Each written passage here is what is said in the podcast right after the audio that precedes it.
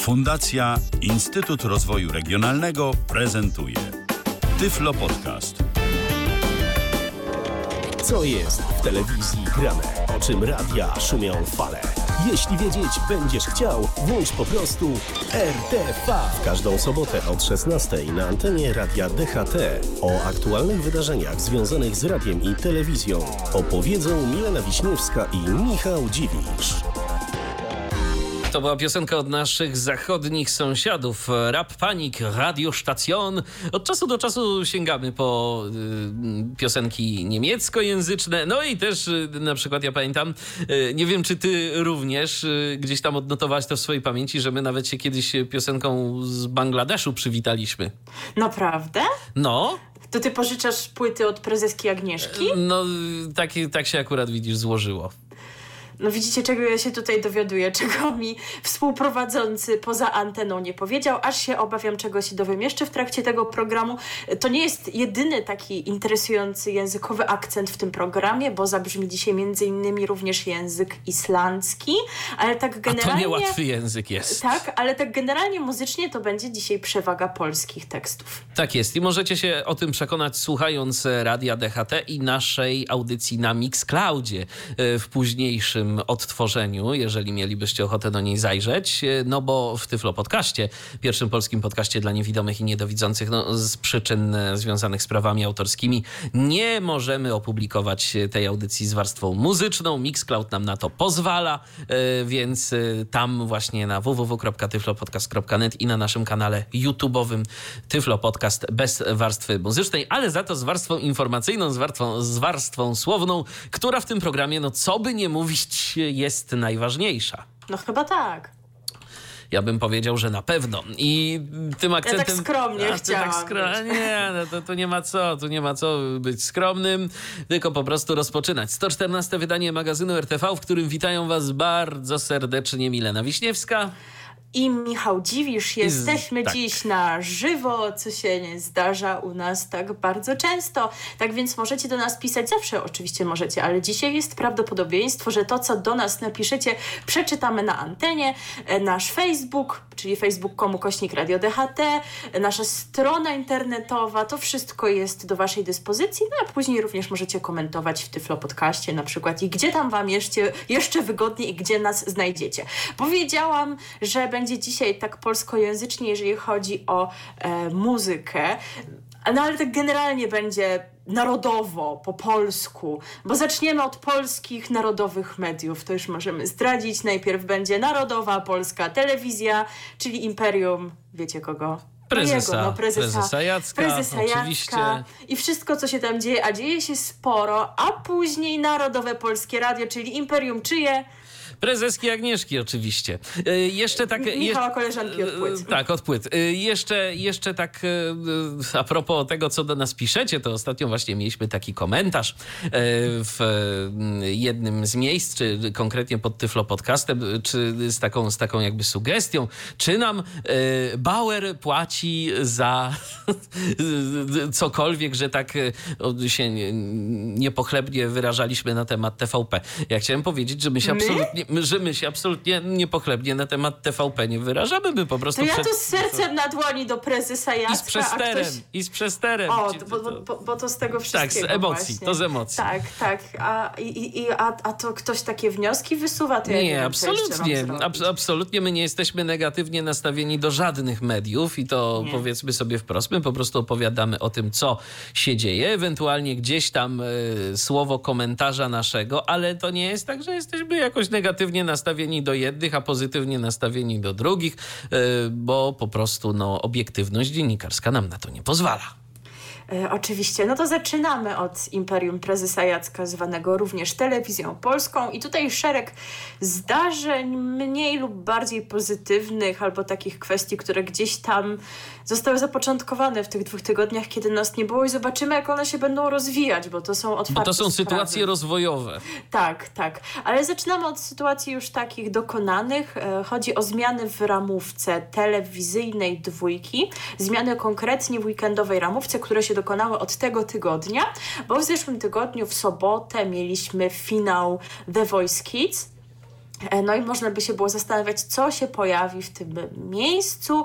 E, no i plan jest taki, że właśnie od tego tygodnia telewizyjna dwójka trzecią edycję Dance, Dance, Dance emitować będzie w soboty o godzinie 20, e, czyli w dotychczasowym paśmie The Voice Kids. E, przypomnijmy, że taneczne widowisko w pierwszych czterech tygodniach nadawane było w piątkowym prime time, a więc tutaj mamy tę zmianę, że program przenosi się z piątku na sobotę. No i w takim razie można by zadać pytanie, no dobrze, dobrze, ale co z piątkiem teraz? No to co tam, nic nie będzie, nic nie pokażą, czy, czy, czy co pokażą?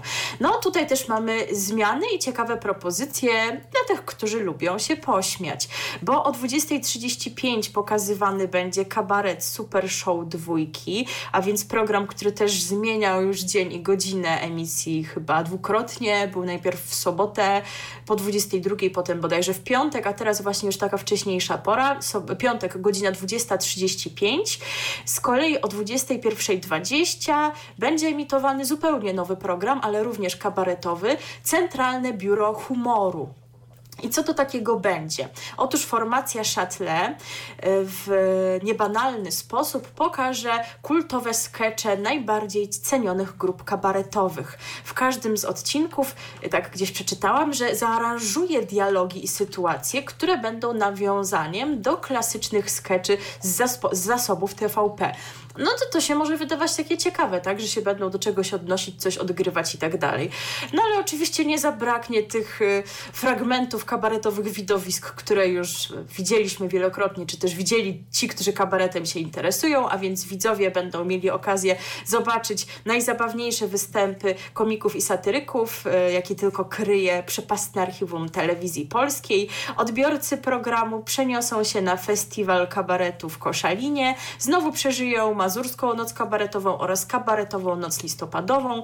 Na ekranie zagoszczą m.in. kabaret moralnego niepokoju, para nienormalni, kabaret skeczów męczących i kabaret Nowaki. Chociaż ja mam tak wrażenie, że TVP to ostatnimi czasy tak od tego kabaretu, yy, przynajmniej nowego, odchodzi i tu więcej nowego kabaretu można zobaczyć w Polsacie. No w Polsacie i tych niektórych stacjach y, no, w, w ósmym multiplexie, tam przecież w WP coś chyba było, no w Pulsie jakiś program też w TV4 coś jest także, więc te stacje no tak y, zorientowały się już jakiś czas temu, że popyt jest, a, a telewizja polska się trochę od tego odcięła, ale wiesz, to jest właśnie pomysłowe, żeby zrobić program z takimi wykopaliskami, bo przynajmniej wykopiesz te, które są na pewno bezpieczne. Na pewno bezpieczne, no tak, bo kabaret zawsze y, ma za zadanie wbijać szpilki w aktualną sytuację, y, no bardzo często też politycznie się odwoływać, więc to rzeczywiście takie zagranie bardzo bezpieczne, a jak się pokaże Smolenia z Laskowikiem, to już na pewno będzie super bezpiecznie. tak, e, już możemy zdradzić, że no skoro Centralne Biuro Humoru, to, to piosenka o humorze, o dobrym humorze wam zagramy po tym wejściu, które zapowiada się na cokolwiek długie, bo jak wspomniałam, sporo się w Imperium wydarzyło.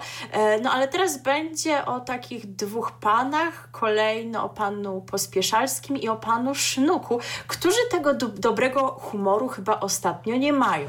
No z pewnością nie mają, bo nad programem pana Pospieszalskiego warto rozmawiać. Gromadzą się czarne chmury i nawet y, tu głos zabrała Komisja Etyki TVP, według której w poniedziałek 12 kwietnia talk show Warto Rozmawiać Jana Pospieszalskiego naruszył zasady etyki dziennikarskiej obowiązujące w telewizji polskiej. I efektem tego, efektem tej decyzji, która zapadła mm, no, chyba jakoś nie, niedługo przed y, emisją tego programu, bo w kolejny poniedziałek programu już y, nie było, nie został wyemitowany, a o tym fakcie autorzy, producenci, realizatorzy, no cała ekipa dowiedziała się na krótko przed jego nagraniem. Zamiast mm, programu warto rozmawiać. Nadany został e, film dokumentalny Ewy Stankiewicz, e, Stan zagrożenia o katastrofie smoleńskiej. Bo przy, przypomnijmy, że to było tak, że ten film został premierowo pokazany w niedzielę 18 kwietnia w Jedynce, tak jak to było planowane po iluś tam przełożeniach i potem w, nie, w poniedziałek rano prezes Jacek poinformował, że na specjalne życzenie widzów, no bo jak żeby inaczej, Do film zostanie tak. pokazany wieczorem w TVP Info i y, na następnie będzie wyemitowana dyskusja.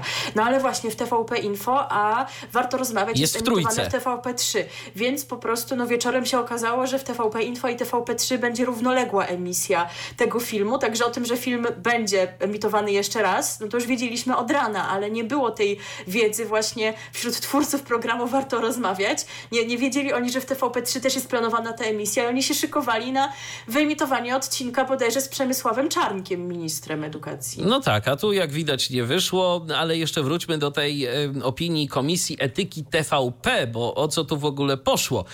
E, otóż e, komisja uznała, że w programie z 12 kwietnia zaprezentowano wyłącznie głosy krytyczne wobec podejmowanych działań w walce z pandemią, a dochowanie zasad rzetelności dziennikarskiej jest szczególnie ważne w czasie, gdy ludzie walczą o zdrowie i życie i gdy tak wielu widzów w oparciu o wiedzę e, z audycji telewizji publicznej może podejmować decyzje odnoszące się do własnego zdrowia, a w szczególności szczepień czy zachowania zasad profilaktyki. Tak właśnie stwierdziła komisja. No tak, bo ten odcinek programu Warto Rozmawiać dotyczył właśnie kwestii walki rządu z e, koronawirusem i no, był, dość, był dość krytyczny rzeczywiście odnośnie tego, jak to wszystko wygląda. No, nie da się ukryć, że coraz więcej jest też tych e, głosów krytycznych i zawsze te głosy krytyczne gdzieś tam się pojawiały, no a tutaj na antenie TVP, no jak widać e, też dobrze byłoby, żeby była taka jakaś przeciwwaga, podejrzewam, że może nawet i lepiej, żeby to zupełnie inaczej zostało przedstawione, bo tak oto e, posłanka Prawa i Sprawiedliwości, pani Joanna e, Lichocka, skierowała do prezesa Telewizji Polskiej mm, i przewodniczącego Krajowej Rady Radiofonii i Telewizji pisma w sprawie ostatniego wydania Warto rozmawiać e, w TVP Info. Zdaniem pani posłanki program Jana Pospieszalskiego podważył politykę rządu w walce z koronawirusem. Natomiast to nie jest tak, że tylko są głosy krytyczne yy, a propos tego programu, bo też yy, i mamy głos w obronie, bo w sprawie zdjęcia programu yy, z anteny telewizji polskiej napisał Tomasz Elbanowski z Fundacji Rzecznik Praw Rodziców i napisał oto tak, tu taki krótki cytat. Proszę o pilną interwencję w sprawie cenzurowania programu Warto rozmawiać. Jestem oburzony ograniczaniem wolności słowa przez moich przedstawicieli w Sejmie i telewizję publiczną w moim kraju. Yy, no i tak to wszystko wygląda. Rzeczywiście, tak jak wspomniałaś, czarne chmury gromadzą się nad programem Warto Rozmawiać. Nie wiadomo, co to będzie i na razie yy, pan Pospieszalski też yy, chyba niczego nie wie, a przynajmniej nie chce mówić, a prawdopodobnie nie chce mówić dlatego, że jak poinformował portal Wirtualne Media media.pl e, trwają rozmowy między telewizją polską a producentem i ekipą e, realizującą program Warto Rozmawiać e, na temat tego, czy on w ogóle ma szansę utrzymać się w ramówce. No i sytuacja jest, jak wspomnieliśmy, rozwojowa. Nie wiadomo. Prawdopodobnie najbliższe dni o tym zadecydują. No program Warto Rozmawiać to jest w ogóle no, program, który dość długo już jest obecny na antenie TVP, także... No. Tak, i trzeba to powiedzieć, że nawet w czasach, kiedy rządziła Platforma Obywatelska i y, rządziła też telewizją polską, to Pospieszalski w telewizji polskiej był. Tam co prawda ten program zmienił chyba tytuł, dzień, porę, coś tam, ale, ale był. tam był. Więc byłoby tym większą ironią losu, gdyby właśnie teraz za tej władzy stracił program. Ja przyznam, że chyba muszę w TVP VOD obejrzeć ten program, do czego też Was zachęcam, żeby sobie wyrobić własną opinię, bo jeszcze po prostu nie zdążyłam tego zrobić, bo tak jakoś widzę, że e, ten właśnie odcinek udostępniali na, w swoich profilach e, na Facebooku na przykład moi znajomi tacy bardziej antykowidowi, więc nie wiem, czy tam też oprócz takiego przekazu antyrządowego też się nie znalazł Jakaś jakiś pandemia negujący albo... pandemię choć trochę, tak, bo jakoś tak. tak. taką tendencję zauważyłam, ale i, i dlatego muszę to obejrzeć, bo się niczego takiego jeszcze nie, do, nie doczytałam nigdzie, a mnie to właśnie zainteresowało, dlaczego takie, a nie inne osoby piszą obejrzyjcie ten odcinek koniecznie. Więc chyba rzeczywiście muszę to czyli zrobić. Teraz, czyli teraz namawiają, żeby włączyć telewizor i włączyć myślenie, tak? To tak jedno z drugim teraz idzie w parze.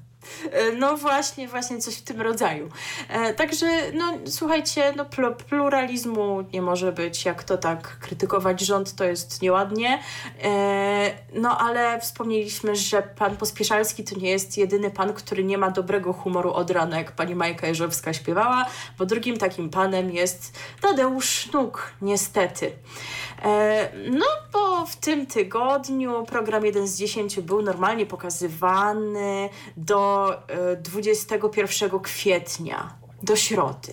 No i wszystko się działo normalnie, ale właśnie tego dnia miał miejsce ostatni odcinek 124 serii programu i Tadeusz Sznuk zakończył wówczas program słowami widzom dziękujemy za obecność i to koniec. No i jak y, ludzie to usłyszeli, to zaczęli już snuć jakieś teorie spiskowe, no bo Sznuk nigdy tak nie mówił, zawsze mówił do zobaczenia jutro, za tydzień, coś w tym rodzaju. Mhm. Nie mówił, że koniec. I dlaczego on tak powiedział. Ja sobie myślę, no przesadzają, no koniec sezonu, o co wam chodzi? Będzie pewnie normalnie odcinek. Ale włączam to ja w czwartek e, i się okazuje, że owszem, jest pierwszy odcinek, ale 120 serii, a nie 125, tak jak to by wypadało, bo taka akurat seria wypadała wówczas w emisji, no więc jest powtórka, tak? Nie ma premierowego odcinka.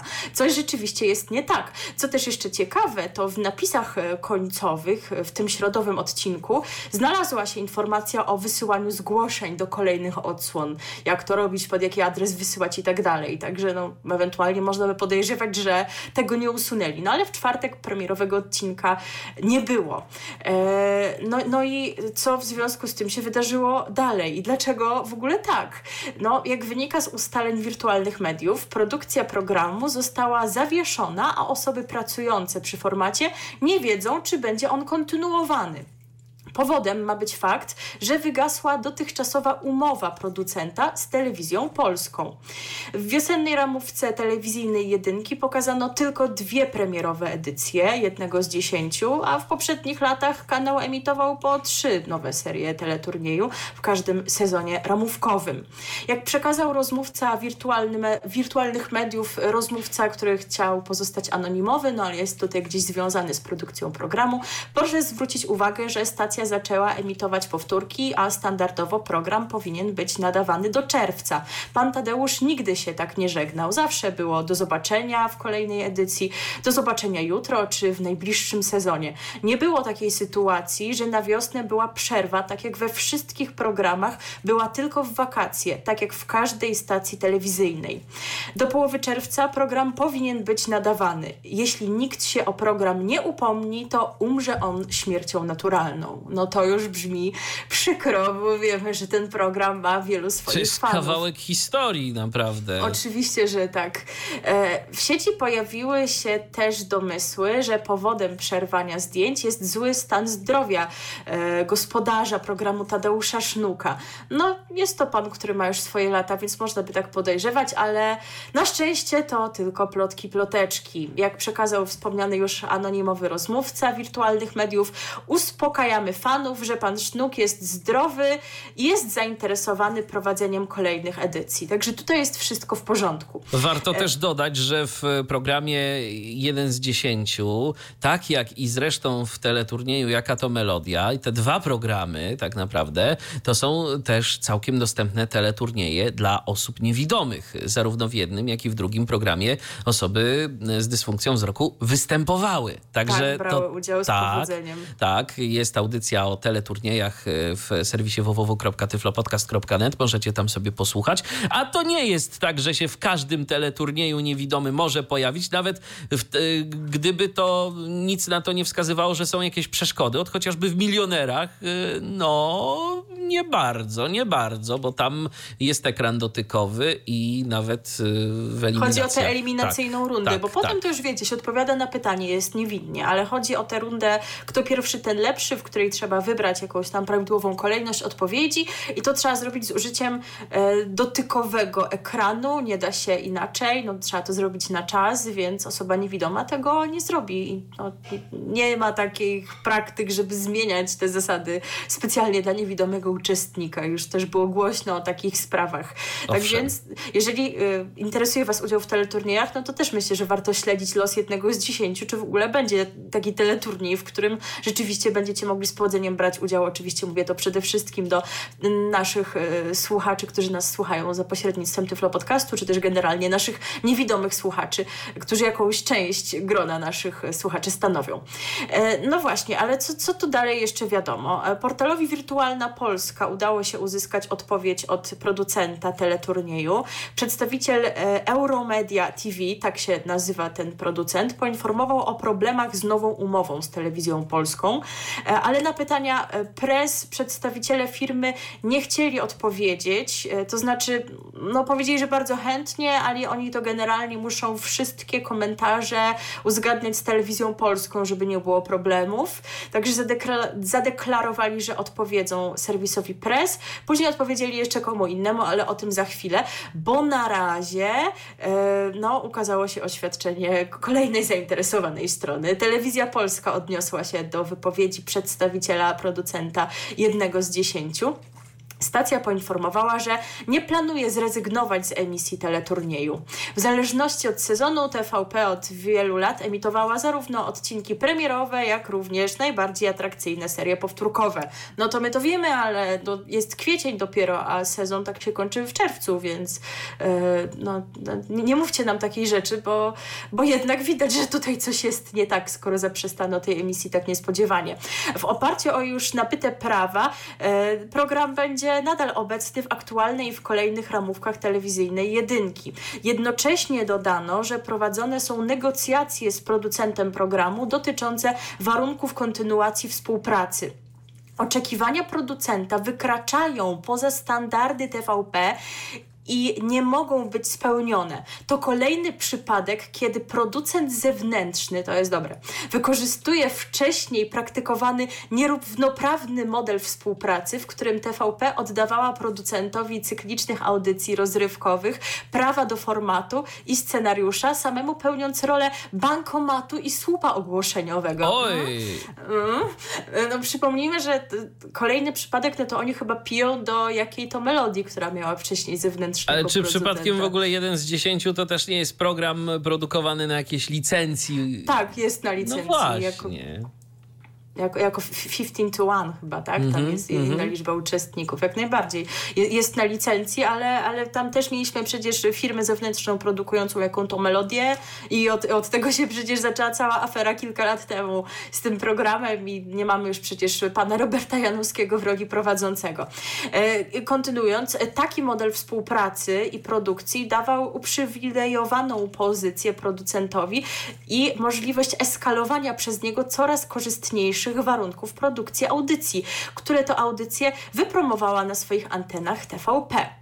E, dodano tutaj jeszcze, że od kilku lat polityka telewizji polskiej przewiduje budowanie własnej podmiotowości jako producenta i w związku z tym jej celem jest rozwijanie głównie tych produkcji, do których posiada prawa. W przypadku formatów, do których prawa posiada zewnętrzny podmiot, produkcja będzie kontynuowana tylko w przypadku, gdy producent akceptuje w pełni partnerskie zasady współpracy i nie eskaluje oczekiwań ponad obecnie obecnie obowiązujące w TVP standardy. Także wiecie, nie można eskalować. Po prostu to, jak się nie eskaluje, to jest w porządku.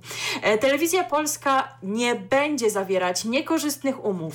Te czasy skończyły się bezpowrotnie kilka lat temu. Koniec, nie ma. Mm, mm, mm, mm skończyło się. E, Telewizja liczy na korzystne dla stron zakończenie negocjacji w sprawie teleturnieju 1 z 10, czego z pewnością oczekują również widzowie. No przecież tak Widzowie jest. przede wszystkim myślę, że oczekują. Tak, no i wspomniałam, że jednak y, producent stwierdził, że nie może siedzieć cicho. E, no i w, że jednak będzie eskalował. Jest tak, jednak będą dalej eskalować. Chociaż no, to, tutaj tak się wytłumaczył za chwilę, że jednak nie aż tak bardzo. E, w piątek odpowiedź na oświadczenie telewizji polskiej opublikowała firma Euromedia TV, producent jednego z dziesięciu. Zdaniem producenta rzeczywisty stan rzeczy w oświadczeniu telewizji polskiej został zniekształcony. Jak czytamy w skierowanym do widzów liście, Euromedia TV nie mogła otrzymać od TVP SA praw do formatu, ponieważ TVP SA nigdy ich nie posiadała. Od początku e, emisji tego teleturnieju w Polsce wyłącznie Euromedia TV jako niezależny producent dysponuje prawami do produkcji jednego z dziesięciu na e, terytorium Polski. Jak w oświadczeniu informuje Anna Brzywczy, prezes zarządu Euromedia TV, Partnerskie zasady współpracy są najważniejsze dla Euromedia TV. Dlatego nie eskalowała i nie eskaluje ona swoich żądań. A czy jednak nie, nie, Jednak nie. Nie eskaluje. No chyba, że to jest takie, wiesz, ciche eskalowanie tutaj. My nie eskalujemy, ale tak naprawdę już samo odpisanie tego listu jest To już jest eskalowanie. Okay. A, a przede wszystkim akceptuje konieczność samoograniczeń wynikających z istoty formatu. No czy akceptują, no to nie eskalują, dajcie mi spokój. Ponadto Euromedia TV zaakceptowała, widzisz, są tutaj grzeczni, zaproponowane przez TVPS, a koszty produkcji, więc niezrozumiałe dla producenta jest odnoszenie się do kwestii finansowych w oświadczeniu TVPSA. Zaniepokojonych widzów informujemy i uspokajamy, że Euromedia TV zawsze stała i będzie stać na straży niezależności i wysokiej jakości programu.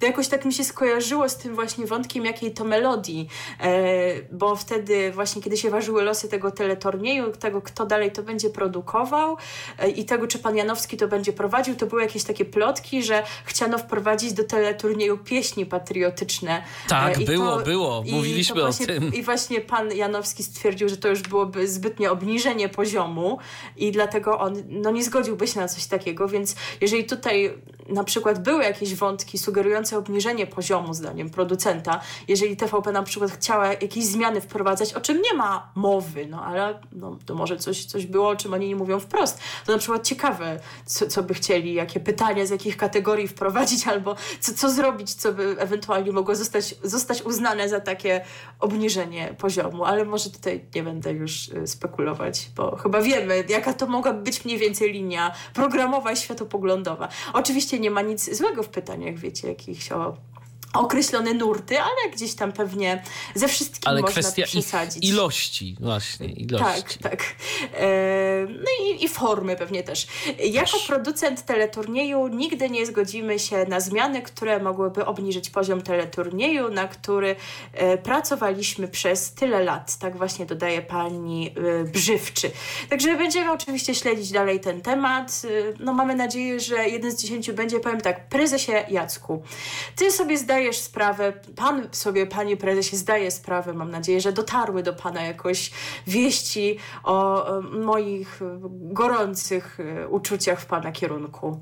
No bo jednak tyle tutaj o tym mówię, że mam nadzieję, że jeżeli pan sam nas jeszcze nie słuchał, to że ktoś panu doniósł. Ale jeżeli Uprzejmie. pan dopuści do tego, że jeden z, nie, z dziesięciu zniknie z ramówki, to powiem szczerze, że no, te moje uczucia będą troszeczkę nadwyrężone i będę musiała no, przemyśleć to wszystko sobie. Bo tak powiedzmy Czy sobie. Będę się tak wypowiadać o prezesie. Tak, bo powiedzmy sobie szczerze, yy, ja osobiście nie bardzo widzę miejsce inne dla takiego teleturnieju jak jeden z dziesięciu. No jaka stacja komercyjna yy, miałaby ten program podjąć na swojej antenie? Bo jest producent niezależny, no więc tu Podejrzewam, że z tym nie byłoby problemu, bo producent to po prostu ma prawa do licencji i sobie przechodzi do innej stacji telewizyjnej. No tylko do kogo? Do której Nie mam anteny? pojęcia do kogo.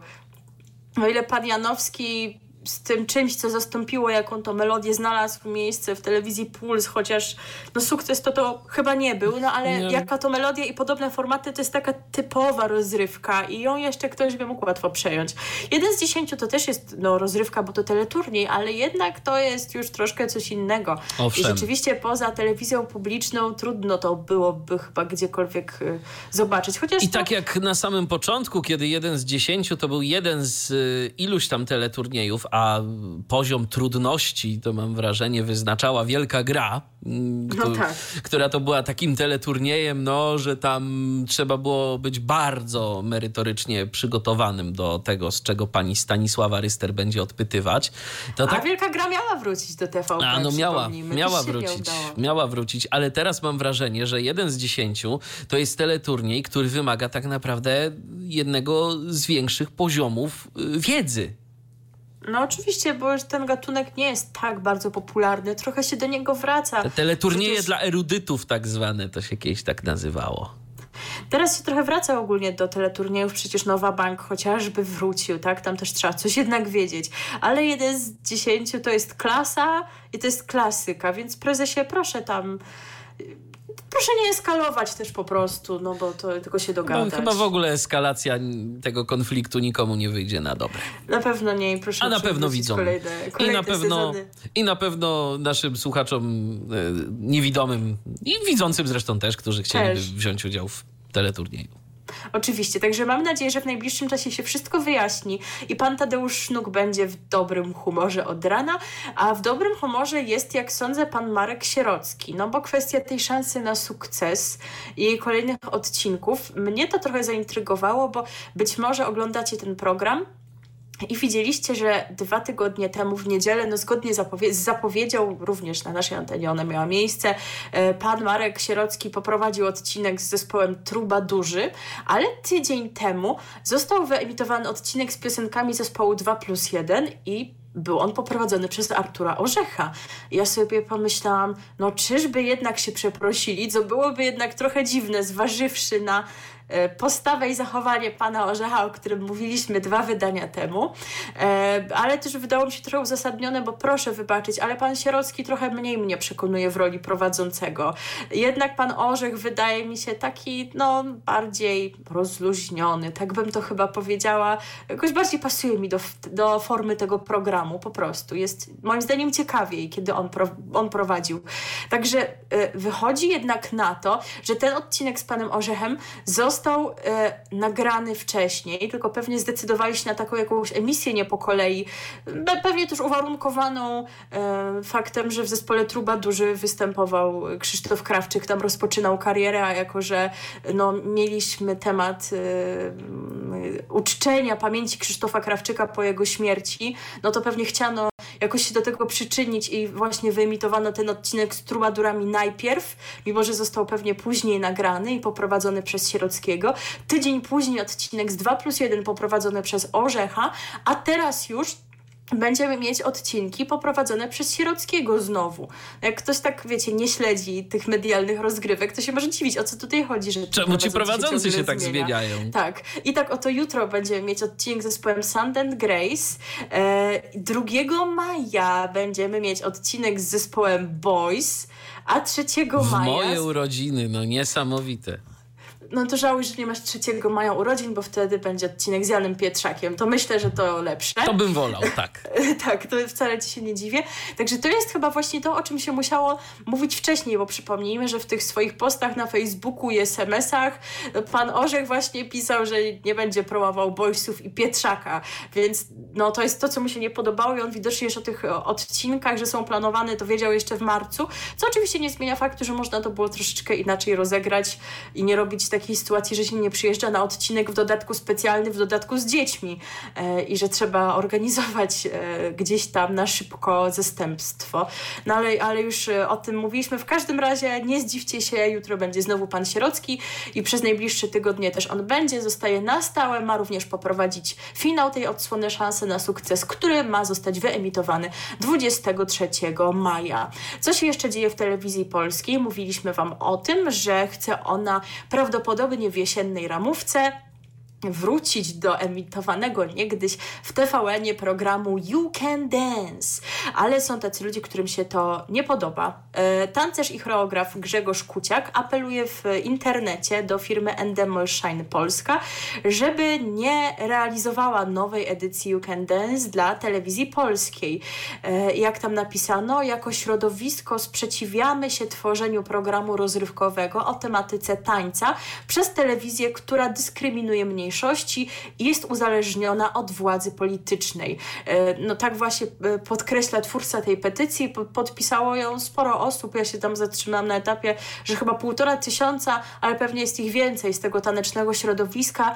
Oni tam tłumaczą, no, że choćby jest tak, że sporo osób LGBT znajduje w tańcu taką możliwość do pokazania się, do ekspresji, e, do też pozyskania akceptacji, kiedy właśnie wykonują taką sztukę. No a telewizja polska, no to wiecie, jak tutaj jest, jeżeli chodzi o LGBT, e, więc no właśnie to ich, to ich boli i sądzą, że jeżeli program miałby być pokazany, no to dobrze, żeby jednak w jakiejś innej stacji, a nie w telewizji polskiej. Oczywiście wiem, Ale że... akurat w tych programach tanecznych to tam jakieś były takie pary, to znaczy akurat nie mówię już tu konkretnie o LGBT, ale pary jednopłciowe zdaje się. W... Tak, jednopłciowe, ale na zasadzie były, bra były. brat i brat, tak, albo tak, przyjaciółka tak, i tak. przyjaciółka, no. ale nie, nie, nie było pary, wiecie, takich, O których by było więcej. wiadomo, tak? tak, tak, tak. To, to się absolutnie nie pojawiło. Niemniej rozumiem oczywiście te postulaty, chociaż no, wiemy, że no, nic z tego nie będzie i petycje sobie można pisać. W sprawie warto rozmawiać też przecież zresztą jest petycja, widzę sporo osób, też po prawej stronie jacyś księża udostępniają ją na Twitterze właśnie w obronie Pospieszalskiego. No wiecie, zawsze warto pisać, a nuż ktoś coś sobie kiedyś weźmie do, do serca, chociaż wiadomo, jakie, jakie są szanse na takie rzeczy. E, natomiast co do przyszłości jeszcze, takiej chyba nawet bardziej odległej, e, inaczej zapytam, czy ty kiedykolwiek oglądałeś serial Rancho? Zdarzało mi się, chociaż powiem szczerze, ja nie tyle oglądałem serial Rancho, co czytałem książki.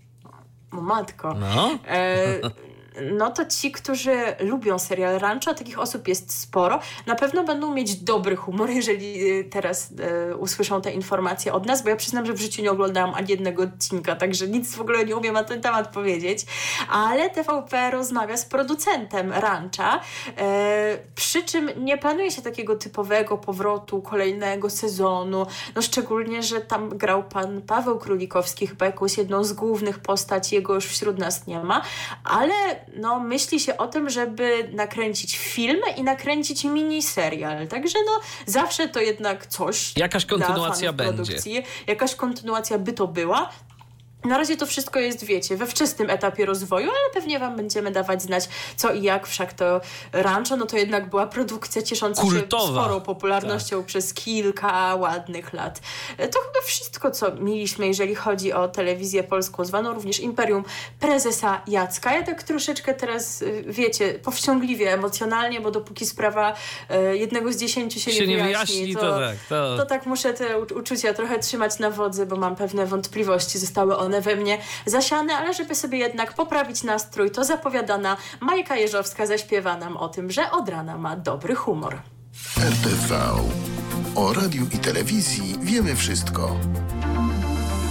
I tak w dobrym humorze pośpiewała nam Majka Jeżowska, a teraz przechodzimy dalej i z telewizji hyc do radia do radia zapowiadaliśmy, że będzie drugie imperium, no ale wiecie, że jest jeszcze coś takiego jak projekty postimperialne. postimperialne. I tak jakoś tam wyszło z logicznej kolejności, że od takiego dzisiaj zaczniemy. No bo w obu się w sumie dzieje. Radio Nowy Świat ostatnio Dzień Patrona świętowało, tam się sporo działo. E, Oni to w ogóle będą mieli sobie powody do świętowania, no bo tak, Dzień Patrona, bo zaczęli zbiórkę. Za jakiś czas będą świętować swoje pierwsze urodziny. Także tak. to można tak rozciągnąć rozciągnąć ten no kalendarz no. imprez, żeby się działo, oj działo. No i to dobrze, to jest okazja właśnie taka, dzięki której coś na antenie się może Oczywiście. interesującego wydarzyć. No i również sporo się dzieje i będzie działo dalej na antenie Radia 357, e, szczególnie, że udało im się osiągnąć kolejny cel zbiórki. E, przypomnijmy, że ten kolejny próg, który sobie nałożyli, to było 615 tysięcy złotych.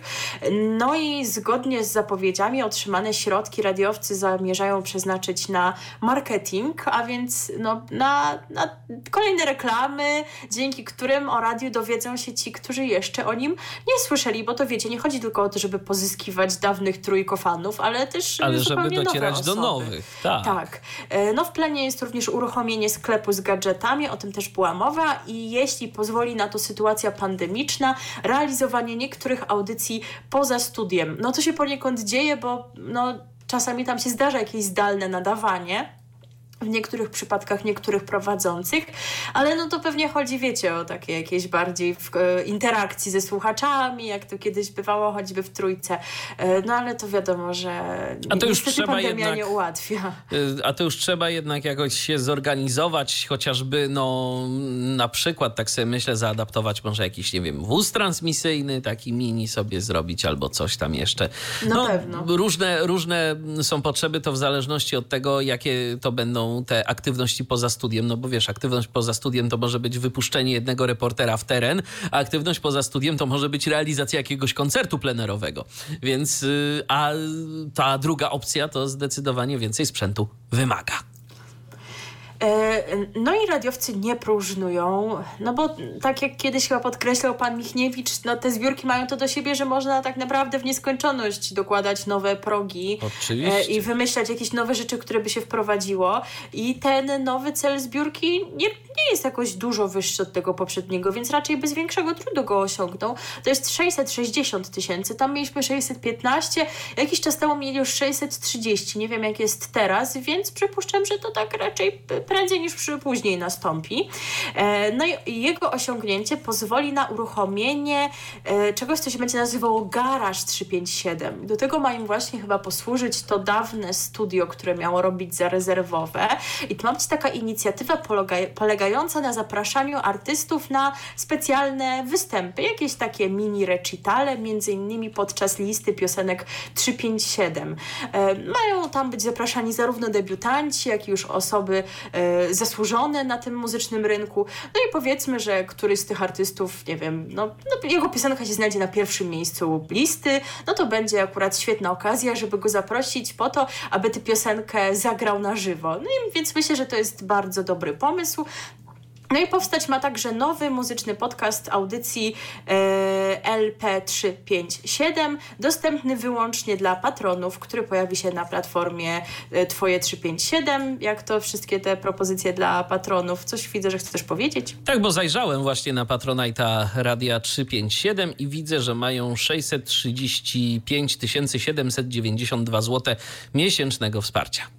No to jeszcze troszkę zostało, ale nie, nie aż tak dużo, więc to, to jest spokojnie w ich zasięgu, żeby to osiągnąć. Tak jest. E, no a, a mm, myślę, że hasło promujące ten etap zbiórki dobrze odpowiada e, jej przeznaczeniu. Jeszcze więcej muzyki. Tak właśnie jest ona promowana, no bo dzięki e, rozwijaniu tych, takich inicjatyw jak Garage 357, tej muzyki, w tym również na żywo, będzie jeszcze więcej i słuchacze na pewno będą usatysfakcjonowani. No a w ogóle sporo muzyki polskiej muzyki, no to będzie już niebawem, za kilkanaście już chyba dni e, czy nawet mniej, bo radio planuje polski top wszechczasów. Trójkowe tradycje są kontynuowane e, i e, no, nie ma jeszcze czegoś takiego jak zestaw do głosowania, jak wiemy. No więc mamy takie metody analogowe, one już tutaj się trochę przyjęły przy Na okazji listy, tak, więc więc swoje propozycje 10 ulubionych polskich e, piosenek można zapisywać na kartkach pocztowych i wysyłać je do radia. No, zaletą tego rozwiązania, jak podkreślają twórcy, jest to, że no, to nie będzie tak, że y, będą gdzieś tam y, predestynowane te piosenki, które zostały umieszczone w notowaniu, bo ktoś odgórnie je wybrał. No tylko właśnie ciekawe jest to, co się ludziom przypomni bez tego zestawu do głosowania. Czy to samo co dokładnie. zawsze, czy wykopią jakieś w ogóle zupełnie inne rzeczy. Przypuszczam, że jednak będzie to sporo tych samych rzeczy, szczególnie, że to nie jest robione od zera, tylko jednak większość osób pamięta polski top z trójki i wie, co tam było, ale no kto wie, może zostanie wyeksponowane coś, co w trójce nie miało szansy osiągnąć takiego sukcesu. Albo wyniki... przynajmniej gdzieś na jakichś takich ostatnich miejscach będzie czegoś można nowego posłuchać, czego nie było w topie trójkowym. Mhm, dokładnie. A wyniki będą prezentowane 3 maja między e, od godziny 9 do godziny 21. Z tego co pamiętam, e, Marcin Łukawski, Piotr Stelmach i Marek Niedźwiecki e, będą prezentować te utwory, które wybiorą słuchacze. Mm, skoro jesteśmy przy inicjatywach dziennikarzy Trójki, no to czas powiedzieć o inicjatywie pana Tomasza Gorazdowskiego, ale nie jest on w niej sam, bo właśnie Tomasz Gorazdowski i Juliusz Szalek, którzy pracowali razem przy audycji na trzecim biegu w radiowej Trójce, uruchomili właśnie podcast motoryzacyjny pod nazwą Wrzuć na luz. E, jak mówi pan Szalek, w sumie do założenia podcastu namówili nas słuchacze, którzy wiernie towarzyszyli nam w audycji na trzecim biegu w Trójce. E, Tomek pracował w Trójce przez 25 lat, a ja nagrywałem do audycji swoje materiały. We Wrzuć na Luz oprócz dawki newsów, premier, prezentacji i recenzji samochodów są także tematyczne felietony przygotowywane przez stałych gości. Rajdowy mistrz Polski e, Tomasz Czopik dzieli się informacjami o bezpieczeństwie, o nowych technologiach, których w samochodach jest co, coraz więcej, mówi Tomasz Okurowski, na co dzień piszący w Autoświecie. Z kolei o tematach off-roadowych opowiadać będzie Jarosław Kasberuk, y, wielokrotny uczestnik rajdu Dakar, a pasję do moto, pasją do motocykli podzieli się Piotr Bary Baryła, redaktor naczelny motogen.pl. To są kompletnie obce mi dziedziny życia, ale wierzę, że wśród naszych słuchaczy zna znajdą one zainteresowanych tymi tematami. E, jak dodaje pan Szalek, nie jest to typowy podcast motoryzacyjny, w którym o tym, co się dzieje w motoryzacji, opowiada jedna lub kilka osób. To felietony, zapraszani goście, wywiady, ciekawe historie opowiadane przez pasjonatów. Dlatego nasz podcast staramy się nazywać audycją. E, autorzy prowadzą także stronę wrzućnaluz.net, wrzucnaluz.net. E, w zawartym tam opisie napisali m.in., że w podcaście Wrzuć na Luz opowiadamy nie tylko o samochodach, ale o całej motoryzacji, e, zachodzących w niej zmianach, bezpieczeństwie, dwóch kółkach, e, no i technologii właśnie. Będziemy informować, pytać, dociekać, czasami się dziwić, e, a także komentować, ale przede wszystkim mówić, co się nam podoba, a co nie.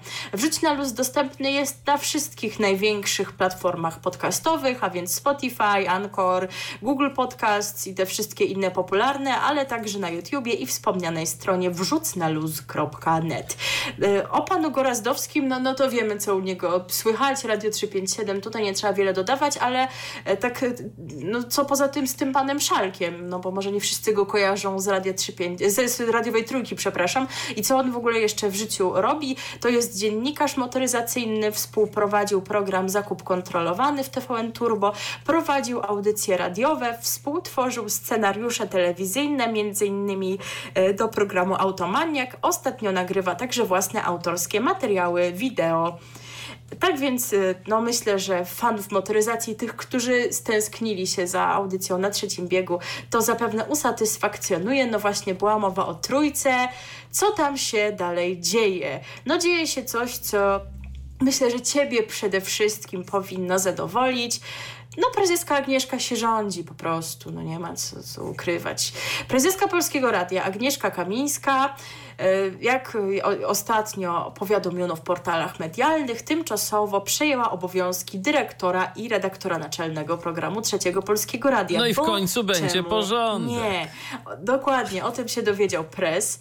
E, z informacji portalu wynika, że ma to związek z nieobecnością Pawła Kwiecińskiego od połowy marca pełniącego obowiązki dyrektora radiowej Trójki. Press uzyskał informacje na ten temat z trzech źródeł, ale Monika Kuś, to jest, wiecie, ta pani z biura zarządu Polskiego Radia, co się zawsze tłumaczy w taki ciekawy sposób. I ona tym razem przekonuje, że najwyraźniej ktoś państwa wprowadził w błąd. E, o, nie po raz pierwszy. I stwierdza, że obowiązki dyrektora programu trzeciego pełni Paweł Kwieciński. E, rozmówcy press przekazali, że Agnieszka Kamińska w czwartek 15 kwietnia miała poprowadzić cotygodniowe kolegium w programie trzecim. Czy to ostatecznie zrobiła? Jakoś do tej informacji mi się nie udało dotrzeć, ale nie jest takie ważne, co się wydarzyło 15 kwietnia. Ważniejsze jest to, co się wydarzyło 16 kwietnia. Słuchajcie. Ramówka. My jakiś czas temu mówiliśmy o tym, że wszyscy się teraz tak ekscytują, że został powołany, tak, powołany taki organ, raczej skład nowy, takiego organu jak Rada Programowa Polskiego Radia i że w jej skład e, wchodzi sporo polityków, w tym e, między innymi poseł Marek Suski. No i wszyscy tak się tym ekscytowali, haha, co ten Suski w tym radiu będzie robił, on je jeszcze bardziej zepsuje.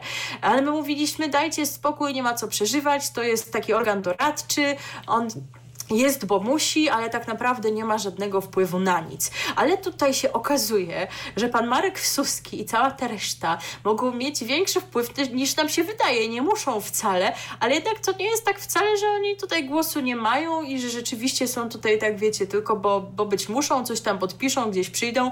Oni rzeczywiście się angażują w sprawę. Otóż w piątek 16 kwietnia odbywał się, odbyło się posiedzenie Rady Programowej Polskiego Radia na temat nowych wiosennych ramówek, m.in. trójki, czwórki, Radia Chopin czy Polskiego Radia Dzieciom.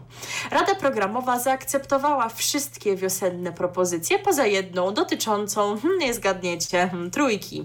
E, w głosowaniu 10 członków było przeciw, a dwie osoby się wstrzymały od głosu. Nikt Publicznie... nie poparł. To dziwnie. No. E, publicznie wiosenną ramówkę skrytykował nawet przewodniczący Rady, poseł PiS, wspomniany Marek Suski, który jak wynika z relacji Jana Ordyńskiego dla portalu wirtualnemedia.pl miał wyrażać się o trójce z dezaprobatą, a na pomysł m.in. Renaty Butryn, Barbary Zdrojewskiej i Jana Ordyńskiego, by zwołać specjalne posiedzenie dotyczące sytuacji w programie trzecim, miał odpowiedzieć, że tu nie ma nad czym dyskutować. Hmm, ciekawe podejście. Inny rozmówca wirtualnych mediów ocenił, że uwaga, atmosfera podczas posiedzenia była napięta i dało się odczuć napięcie między Markiem Suskim a prezes Agnieszką Kamińską. No ty w tym sporze jesteś team prezeska oczywiście, nie ma co dyskutować. Y, pan, y, pan Suski to tam niekoniecznie wiele wie na ten temat, y, ale jak można odczuwać napięcie w rozmowach z prezeską, to tak jakby z prezesem Jackiem chociaż no, ja, ja, ja to mówiłam teraz, to troszeczkę prezes ma na pieńku y, z wiadomych powodów, ale wróćmy do prezeski, generalnie do Polskiego Radia i do Trójki. Prezeska łączyła się online z radą, także w ogóle już wszystko było wyczuwalne na odległość, no tak, e, to tak, napięcie. Tak. E, no i w efekcie ramówka trójki została odrzucona, ale ta decyzja e, nie jest dla zarządu wiążąca. Może on wziąć pod uwagę opinię Rady Programowej, ale nie ale musi. Nie musi. No, ale co się będą przyjmować? I, nie musi. I, I, skoro nie musi, to... No, w ogóle to po co to istnieje? O pozostałych ramówkach członkowie mieli wypowiadać się pozytywnie. Kontrowersje wzbudziła jedynie wiosenna oferta programu trzeciego. My wam zaraz zaraz powiemy, co tam się znajduje w tej, w tej ramówce i jakie są na nią pomysły i ocenicie, czy rzeczywiście było aż tak co krytykować. No i portal wirtualnemedia.pl zapytał samego Marka Suskiego, czy prawdą jest, że krytycznie wypowiadał się o wiosennej ramówce trójki. No i co on im odpowiedział? Tak, w głosowaniu ani w dyskusji nikt z rady tej ramówki nie poparł. Podczas głosowania były tylko dwa głosy wstrzymujące, reszta przeciw. Pozostałe ramówki zostały przyjęte. Większość nawet jednogłośnie. Cała Rada wyraziła zaniepokojenie sytuacją w Trójce. E, ponownie Trójka nie ma dyrektora. dyrektora. Pełniący e, obecnie obowiązki nie stawił się na posiedzeniu, tłumacząc się przebywaniem na kwarantannie. No więc to dlatego on jest nieobecny i pewnie tam prezeska musiała, wiecie, interweniować. I teraz uwaga, chociaż nie słyszałem, żeby wirus COVID-19 zakażał przez internet, a ponadto przecież można pracować zdalnie. Mhm, troszkę złośliwy mm, jest. No tak, tak, Tylko, ty, tylko przecież y, można się różnie na tej kwarantannie czuć. To, to już jest. Można, no tutaj, tutaj takich informacji nie mamy. Wiemy, że ostatecznie ramówkę prezentował zastępca pełniącego obowiązki dyrektora, również przez internet. No to on się zapewne czuł dobrze. Pytanie jak pan no, Kwieciński. Dokładnie. Ramówka była tak słaba, że nie dało się jej obronić. Przewiduje kolejne specjalne, posiedz- posie- y, przewiduje kolejne specjalne posiedzenie poświęcone programowi trzeciemu Polskiego Radia. Jeszcze niedawno ponoć ten mówił, że nie ma nad czym dyskutować. No właśnie. To... A, a po drugie, to jest też takie, wiecie, interesujące, bo jak najbardziej każdy może mieć swoją opinię na temat ramówki, na temat oferty. E, Ona ma przecież trafiać do wszystkich, więc no, każda opinia jest w jakiś sposób istotna, ale wiecie, pan Marek Suski czy politycy zasiadający w Radzie, to nie są jacyś specjaliści od mediów, to nie jest ich dziedzina, więc ich oceny, no to mogą być oceny, wiecie, typowego słuchacza, ale nie jakiegoś specjalisty od mediów. Pan Marek Suski, jak dobrze kojarzę, to on jest technikiem, technikiem teatralnym. Teatralnym, Tak, tak. więc no, ewentualnie teatr, no może w teatrze, kultura, teatrze kultura. Polskiego Radia coś y, mógłby się wypowiedzieć. No to dlatego pozytywnie zaopiniowali ramówkę jedynki na przykład. E, No tak, Radio Chopin, Tak, tutaj tak, widzisz, tak. kultura, to, to jakoś się, się zgadza. Ale- też, też no, o tym trzeba pamiętać, że to nie jest jakaś właśnie taka opinia specjalistyczna, tylko kogoś, kto po prostu doradza. No właśnie, wspomniałam, że wam teraz charakteryzujemy, co oni tam w ogóle chcą zrobić. My też E, byśmy mogli te, spokojnie w takiej radzie zasiąść. E, Tylko nas tak, tam nie chcą. Nie chcą nas, ale my nawet może troszkę wiemy o mediach. Ty tam, ty, ty, ty robisz w radiu programy tyle, ile ja żyję. Ja troszkę krócej, więc mamy jakąś chyba wiedzę nawet. Także coś możemy tam podoradzać, czemu nie? Czemu ale nie? wróćmy do ramówki trójki. Ja tutaj nie będę się skupiała tak na zupełnie wszystkim, wszystkim. Przede wszystkim na tych audycjach muzycznych, wieczornych, bo one tam zostały poprzestawiane, ale tak szczerze to ja nawet nie mam do końca pewności, jak to z nimi bywało wcześniej, co było kiedy, więc nawet trudno mi się odnieść do tego, e, co się zmieniło, a poza tym nie mamy pewności, czy te wszystkie zmiany wejdą w życie, bo może jednak prezeska Agnieszka się z tym prześpi i powie, może ten Suski tak wcale najgorzej miał, nie myśli. miał rację i może tu by trzeba jakąś było tam w coś... audycję muzyczną tak. trzeba dać z, środy na czwartek i to Na przykład, więcej, na przykład jakbyśmy dali więcej apteki nocnej i apteki No. popołudniowej i dziennej i Tak, tak, w ramówce jest i apteka wieczorna, i apteka nocna. To wszystko jak najbardziej zostało. Także też nie wiem, czy na tych wszystkich zmianach jest tak sens się skupiać w tym sensie, że czy one wszystkie na 100% wejdą, to się okaże, ale Ja część już ostatnio, nich weszła. y, y, tak jeszcze zanim, tak Mhm. jeszcze zanim opowiesz o zmianach y, w trójkowej ramówce, to ja jeszcze tak nawiążę do tego, że Polskie Radio, mam wrażenie, robi jakieś porządki na swoich profilach facebookowych, a przynajmniej na profilu trójki. Y, Bo ostatnimi czasy, jak ja tam zajrzałem, to byłem w szoku. Tam po prostu chyba te komentarze to są czyszczone z prędkością światła, a na jakieś pozytywne komentarze to nawet y, ktoś z tego profilu trójki odpowiada, próbuje wchodzić w dialog. Widzicie, jak jest miło i sympatycznie? No, to, tam, no. to tylko oni tam Co, nie co, prawda, co, dogadać, prawda wieczor- co prawda wieczorem, jak już tam nikogo nie było, to już się zrobiła jakaś aferka, bo już tam jeden drugiego wyzywał yy, i, i jakieś tam kłótnie były, ale w dzień to ktoś tego, to, ktoś tych profili zaczyna pilnować i przynajmniej stara się, próbuje jakoś zadbać o tak zwany dobry PR. E, No ciekawe, czy tak miło i sympatycznie będzie, kiedy sobie wszyscy uzmysłowią, czego na antenie zabraknie. No, a kilku audycji już nie będzie.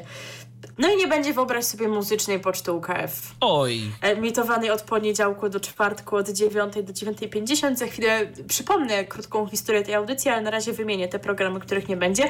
Trójkowo-rokowo to był jakiś taki właśnie nowy pomysł którejś z tych najnowszych rządzących ekip.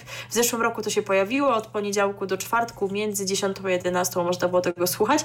Winien i ma, czyli ta audycja ekonomiczna w piątki po 9 była emitowana i już nie będzie, ponoć.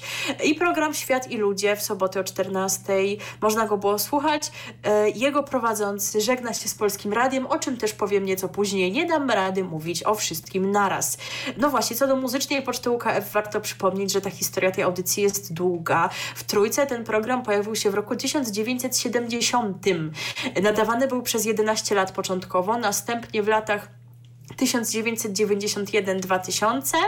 Y, No później go nie było przez dwa lata i po wznowieniu w roku 2002 y, pozostawał na antenie aż do teraz, aż do teraz, kiedy tam prezeska i cała reszta stwierdziła, że przesada.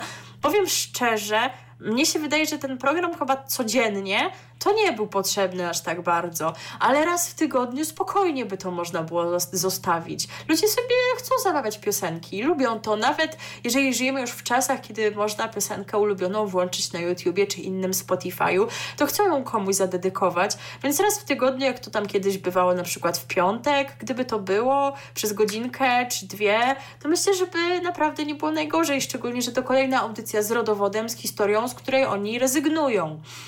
E, no jakie tutaj mają jeszcze dalsze plany? Generalnie ta ramówka od 6 do 18 jest dzielona na takie cztery bloki, trzygodzinne. Rano się nic nie zmienia, mamy od 6 do 9 audycję poranną.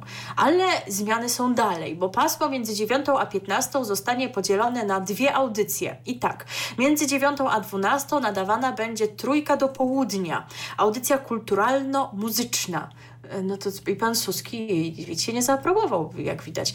E, prowadzą ją na zmianę Gabi Andrychowicz. Gabi Andrychowicz dołącza do zespołu Trójki. No proszę. Gabi dawniej związana z Chili Z między innymi, a w zeszłym roku był jakiś taki epizod, że miała dołączyć do Haloradia i nawet dołączyła na jakieś dwa tygodnie i potem jakoś tak cichaczem z niego zniknęła.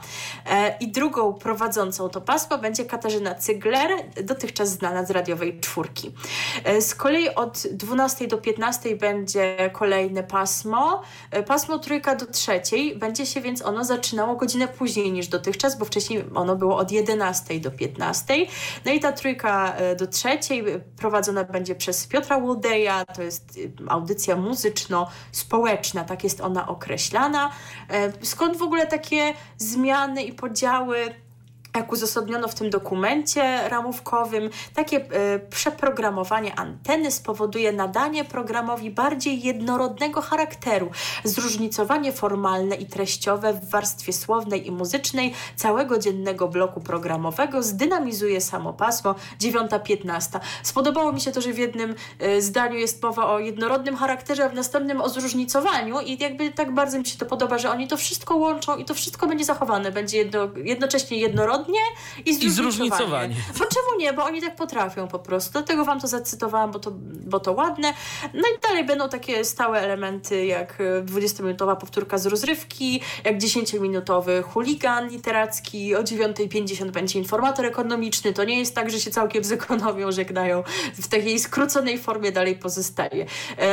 Jest prawdopodobne, że kolejne zmiany będą wprowadzane później, zmiany personalne, bo z ustaleń pres wynika, że w najbliższych najbliższych tygodniach prawdopodobnie audycje trójka do trzeciej i popołudniowe zapraszamy do trójki zamienią się prowadzącymi. I tak gospodarzami trójki do trzeciej będą Witold Lazar i Karol Gnat. To chodzi o piątkowe wydania, bo on teraz w piątki prowadzi Zapraszamy do Trójki, a Zapraszamy do Trójki poprowadzą odpowiednio Piotr Łodej i Piotr Firan, który to w piątki prowadzi Trójkę do trzeciej. Eee więc, y, więc zobaczymy, czy takie zmiany rzeczywiście zostaną wprowadzone.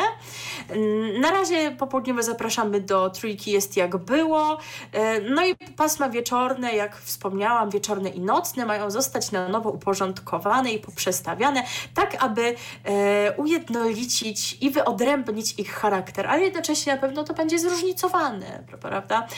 No i, ale warto wspomnieć o Ale tu zobacz, tutaj też ujednolicić i wyodrębnić Tak, to ja też... bardzo doceniam takie szerokie myślenie. Tak, tak. E, e, e, ale tutaj mamy nowość, więc o niej warto wspomnieć. Nowością będzie program Kobiety mają głos. W poniedziałki o 19, od 19 do 20.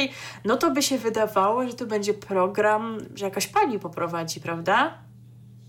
A nie, bo Piotr Baron, naprawdę. No ale za to będzie pewnie grał piosenki śpiewane mm, przez kobiety. No prawdopodobnie tak, ale tak troszeczkę, wiesz, się uśmiechnęłam, chyba że nawet Spiders opublikował jakiś taki artykuł, że spokojnie, jest porządek, bo no i robi się audycję, że kobiety mają głos, ale I nie prowadzi... ma takiej przesady, żeby jeszcze tak. dać się kobiecie do prowadzenia, bo co, co to by się wydarzyło, gdyby kobietę wpuścić przed mikrofon, tylko ty się nie nasłuchaj tego, bo za chwilę mnie zdejmiesz z anteny, pewnie bo sam stwierdzisz, że to może nie jest taki dobry pomysł, skoro skoro prezeska Agnieszka tak uważa, no to może też pójdziesz jej śladem i stwierdzisz, że, że powinieneś mnie tu wyręczyć, bo ale to, mnie to jako kobiety jest niebezpieczne. Ale za to może chociaż jakaś pani tę audycję zrealizuje, bo tam realizatorek w trójce to trochę jeszcze, jest. Jeszcze chyba są. Wydawczyń, e... wydawczynie są, no to jest, jest komu robić.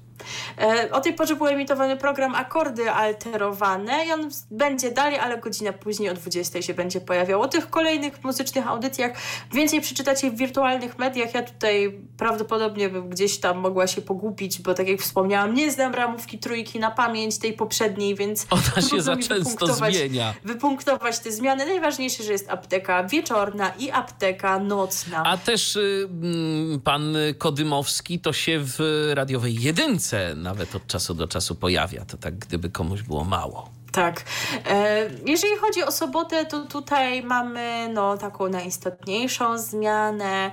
Otóż audycja Wojciecha Cejrowskiego, audycja podzwrotnikowa zostaje wydłużona do dwóch godzin, czyli będzie emitowana już chyba w tym tygodniu to się wydarzyło od 10 do 12 ze względu na dużą popularność. Tak tam napisano.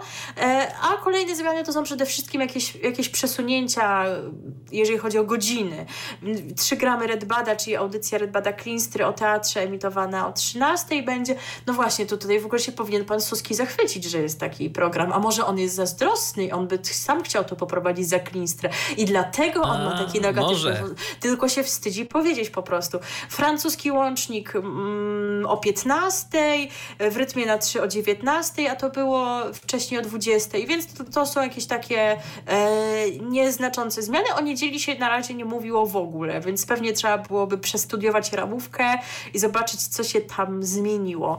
E, jak Polskie Radio poinformowało wirtualne media w odpowiedzi na pytania o ramówki, e, najpierw zostaną o nich powiadomieni słuchacze, więc to, bo to na razie wiecie, no to, to tyle to było w dokumencie ramówkowym, część tych zmian już jest wprowadzana, ale generalnie no to najpierw o nich chcieliby powiadomić słuchaczy właśnie, dopiero potem jakieś wścibskie portale medialne.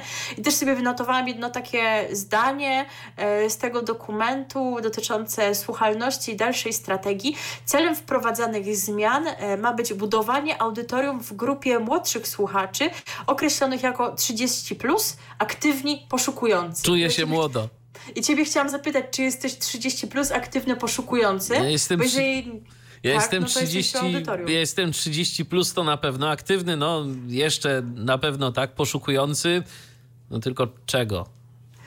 Nie wiem sensu życia, no różnie może być, ale ja, ja jeszcze jestem 30 minus, także nie jestem w audytorium. To chyba. nie jesteś w grupie ale nie, docelowej. Ale to, to nie jestem młoda, no bo to nie wiem, w takim razie to jakoś Albo dziwnie za. działa ten może jeszcze Może na trójkę jesteś jeszcze za młoda.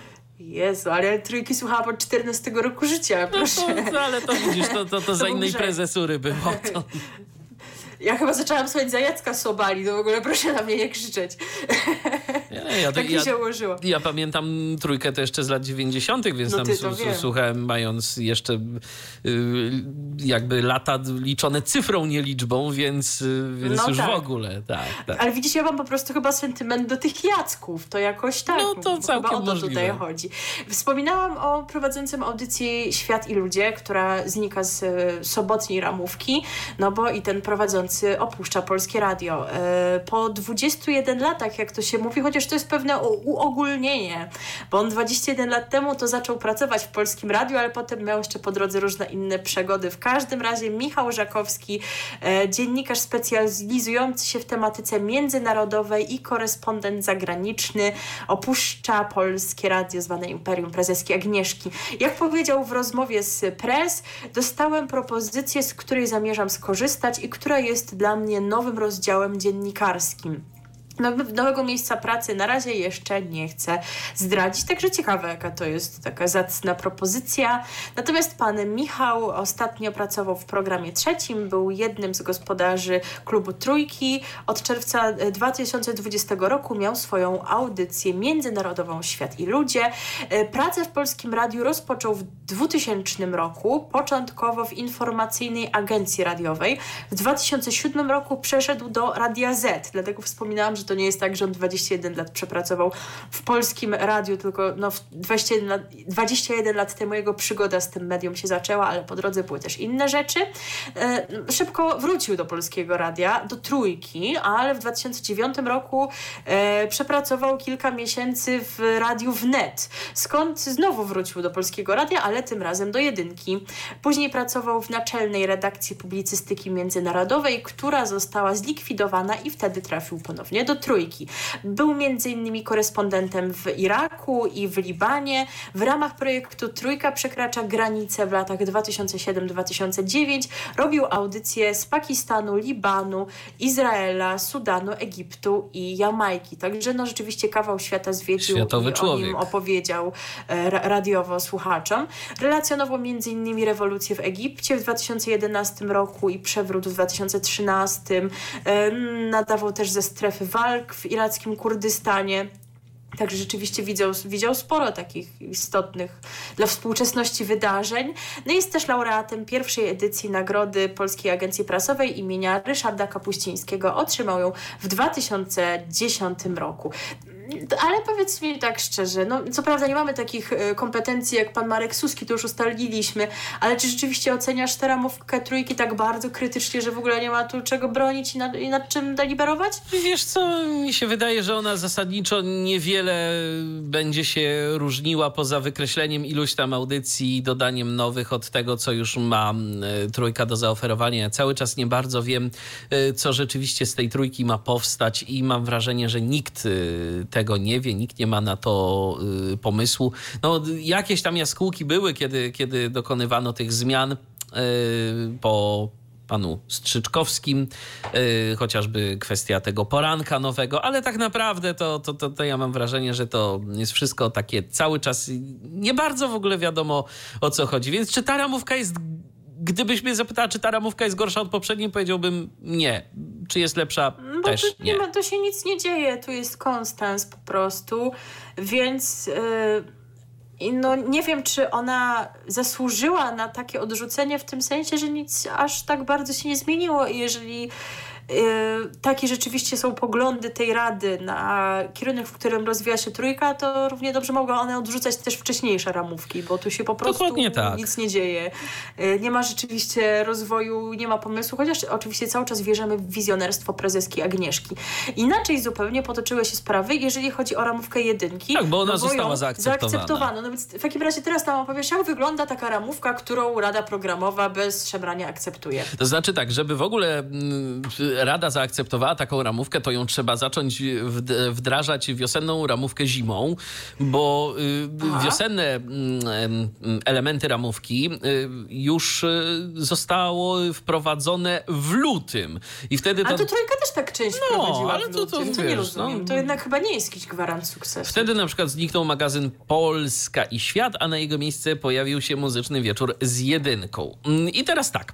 Od 6 marca skrócono magazyn w samo południe, a y, sobota z jedynką rozpoczyna się pół godziny wcześniej. Mm, w miejsce sobotniej kultury przy kawie planowane jest pasmo muzyczne. Sobotni cykl y, Kościoły w Polsce i na świecie będzie częścią niedzielnej y, familijnej jedynki od godziny 6 do 9, y, a zastąpić ma go serwis kulturalny z muzyką i przeglądem informacji tygodnia. No i to mi się wydaje, że jest akurat dobre posunięcie, no bo oni tam w niedzielę to takcy bardziej są nastawieni na kwestie związane z religią, no potem tak, jest msza, jest i to, msza, to tak, tak. To, i to tak akurat pasuje. E, w soboty zamiast spektaklu Teatru Polskiego Radia nadawane będą przeboje musicali. No i co na to pan Marek Suski? Dlaczego no tu właśnie, i dlaczego tutaj nie ma oburzenia? Nie ma, nie ma oburzenia. Dokładnie.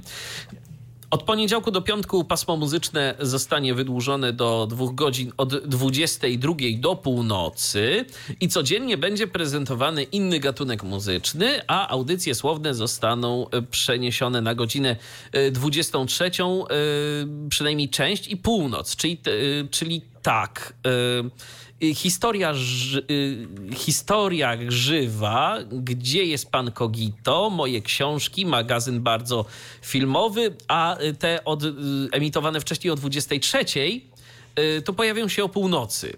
Wieczór z historią, po drugiej stronie lustra reportaż Mój Świat Dźwięku. Mm, wyjątkiem będą czwartki i piątki, tu, tu jeżeli chodzi o te zmiany. Niedzielny Teatr Polskiego Radia zamieni się w Teatr Sensacji. To mi przypomina Koliber Studio, radiowy teatr sensacji. To ciekawe, czy coś ma z tym wspólnego. E, no ale w każdym razie będzie, e, będzie coś takiego, będzie teatr sensacji, więc może takie jakieś nawiązanie do, nie wiem, teatrzyku Zielone Oko albo coś tego typu. E, koncert Chopinowski nadawany będzie o godzinę wcześniej, e, mianowicie o 22, a nie o 23, a kulturalna jedynka zostanie przeniesiona na 23. E, Dziennik Radia Watykańskiego będzie nadawany wcześniej o godzinie 18.07 E, a niedzielna jedynka dzieciom będzie nadawana od godziny 18.20 do godziny 19.00. I ta y, wiosenna ramówka będzie obowiązywała mm, do 19 czerwca i wtedy ruszy letni układ programowy i tu już możemy zdradzić, e, że w tym letnim układzie programowym oczywiście stawiać jak co roku będzie się na y, pro, produkt markę, czyli po prostu ra, lato z radiem. E, tak, przy czym nie będzie koncertów plenerowych z powodów wiadomych, co nikogo oczywiście nie dziwi. Będą jakieś koncerty emitowane na antenie, e, już są zapowiadane, jak, jacy będą wykonawcy. Sanach będzie między innymi Grzegorz Chyży, ale audycja ma mieć jakąś taką unikatową formułę, bo obchodzi w tym roku 50. urodziny, więc jak w jakiś sposób to będą celebrować. I w ogóle mnie to zaskakuje, że już są ogłoszenia dotyczące szczegółów tej letniej ramówki. Dokładnie. Nie tylko lata z radiem, ale tego, co tam jeszcze się znajduje. Przeczytacie o tym w wirtualnych mediach. My teraz nie będziemy o tym mówić, bo za chwilę zapomnimy, Za jakiś czas powiemy, czerwiec. tak przy wakacjach. A może oni to jeszcze wtedy zmienią, Dokładnie. albo nie wiadomo co, więc e, na pewno wam o tym powiemy bliżej tej daty, ale troszeczkę to jest zaskakujące, że oni już teraz, no to, że informują o lecie z radiem, no to okej, okay, bo tak jak powiedziałeś, produkt marka, ale że już tak szczegółowo informują o kolejnych rzeczach, które będą w czerwcu i lipcu, to to mnie troszkę rzeczywiście zaskoczyło. E, Polskie Radio też no, troszeczkę zaskakuje tym, że rozwija tę swoją sferę podcastową. Mówiliśmy o panu Marku Mądrzejewskim, Swój podcast też ma pan Zwyżykowski, e, dziennikarz znany z radiowej dwójki, podcast ze swoimi wywiadami. E, no i teraz właśnie o kolejnej takiej podcastowej aktywności nam opowiesz. Tak, e, o podcaście pani Idy Nowakowskiej, która jest tancerką, aktorką, osobowością telewizyjną, ale też jest... Lubienicą prezesa Jacka. Tak, ale też jest i przyszłą mamą. I czasowi ciąży i macierzyństwa poświęcony jest nowy cykl podcastów zatytułowany Strefa Rodzica y, i jest to właśnie cykl przygotowany przez panią Idę dla Polskiego Radia Dzieciom. Prowadząca rozmawia z ekspertami z różnych dziedzin na tematy bliskie młodym mamom. W rozmowach z gośćmi będzie też chciała rozwiać wątpliwości i zweryfikować sprzeczne informacje dostępne w sieci. No i zapewne sama też się tego i owego dowie, jeżeli zapraszać będzie ekspertów. W pierwszym odcinku podcastu gościem pani Nowakowskiej była Magdalena Czerynda-Koleda, dietetyk, współautorka, właściwie dietetyczka, tak w sumie można by powiedzieć. Ale to jest polskie radio, tam może no, się No tak, tam się, tam, się, tam się może i mówi dietetyk. Współautorka y, książki Dieta w ciąży. Zdrowe przepisy na 9 miesięcy. W kolejnych programach poruszane będą tematy prawa rodzinnego, opiekuńczego i oświatowego, zdrowia, psychologii czy odpowiedzialnego rodzicielstwa. Ale pani Ida Nowakowska to nie będzie jedyna prowadząca ten podcast, bo będą tu też inne panie prowadzące, y, konkretnie Marta Powałowska, dziennikarka Polskiego Radia Dzieciom, y, Agata Puścikowska, y, autorka środowych wydań audycji Strefa Rodzica, doktor Joanna Neuchow-Murawska, dietetyk kliniczny, Aleksandra Jasińska-Klimaszewska, prowadząca audycję dla rodziców w Polskim Radiu Dzieciom oraz Joanna y, Ficińska, redaktor Polskiego Radia Dzieciom, prowadząca audycje wieczorne. I gdzie można wysłuchać tych y, premierowych y, podcastów? Otóż można słuchać ich co środę od 14 kwietnia na platformie podcasty polskie radio.pl, podcasty polskie radio.pl, jeżeli macie ochotę tam zajrzeć, a coraz więcej tam jest. No chyba warto, bo właśnie ofert. coraz więcej się Tak. tam dzieje, a nie wszystko jest jakoś tak promowane, więc pewnie warto przejrzeć, co tam się rzeczywiście To warto zajrzeć. znajduje. E, Ale dziwi mnie to, że, e, że to jest tylko taki podcast, no ale przecież na antenie Polskiego Radia Dzieciom chyba wieczorami nie dzieje się jakoś super dużo i też tam chyba można No może będzie on też to. wyemitowany, kto wie. Pożyjemy, zobaczymy. Się okaże. No dobrze, to tyle, jeżeli chodzi o Imperium. Za chwilę O przejdziemy imperia do się- nawet. Im, tak, o oba Imperia. E, Za chwilę przejdziemy do takich drobniejszych nieco informacji, więc jeszcze się z Wami nie rozstaniemy przez jakiś czas, ale teraz y, utwór, y, chyba jakoś trudno go przypisać i odnieść do, do trójki czy jedynki, ale e, tak jakoś mi się skojarzyło, że skoro Radio 357 planuje uruchomić Garaż 357 i skoro pan Gorazdowski ma podcast motoryzacyjny, no to właśnie może piosenka o garażu byłaby to odpowiednim wyborem i tak się składa, że taką ma w repertuarze zespół Tilaf. Hits of three generations. This is Kishki Radio. Trzeba przyznać, że ładnie oni się w tym garażu bawią. Oj, ładnie, tam jakieś szkło brzęczy. No i takie garażowe brzmienie jeszcze dość wczesne, Tak, jeśli tak. chodzi o zespół. Jak nie Tilaf? No właśnie, ale skoro w tym garażu 357 mają być debiutanci, e, no to może właśnie takie brzmienie usłyszymy, ale skoro mają być też artyści już bardziej znani, no to może i Tilaf doczekają się zaproszenia. A my teraz wędrujemy do telewizji, bo mamy, słuchajcie, nowe kanały, całkiem nowe kanały. I jeden taki, o którym już wiedzieliśmy, że będzie i on już, to już się dokonuje. E, antena, no jeszcze do niedawna się mówiło, że to będzie antena TV, a wcześniej się mówiło, że Silver TV. A teraz się okazuje, że jednak antena HD, taka będzie ostateczna nazwa kanału, który, tak, który rusza 1 maja, a więc już za tydzień jest 1 maja, matka, jak ten czas leci.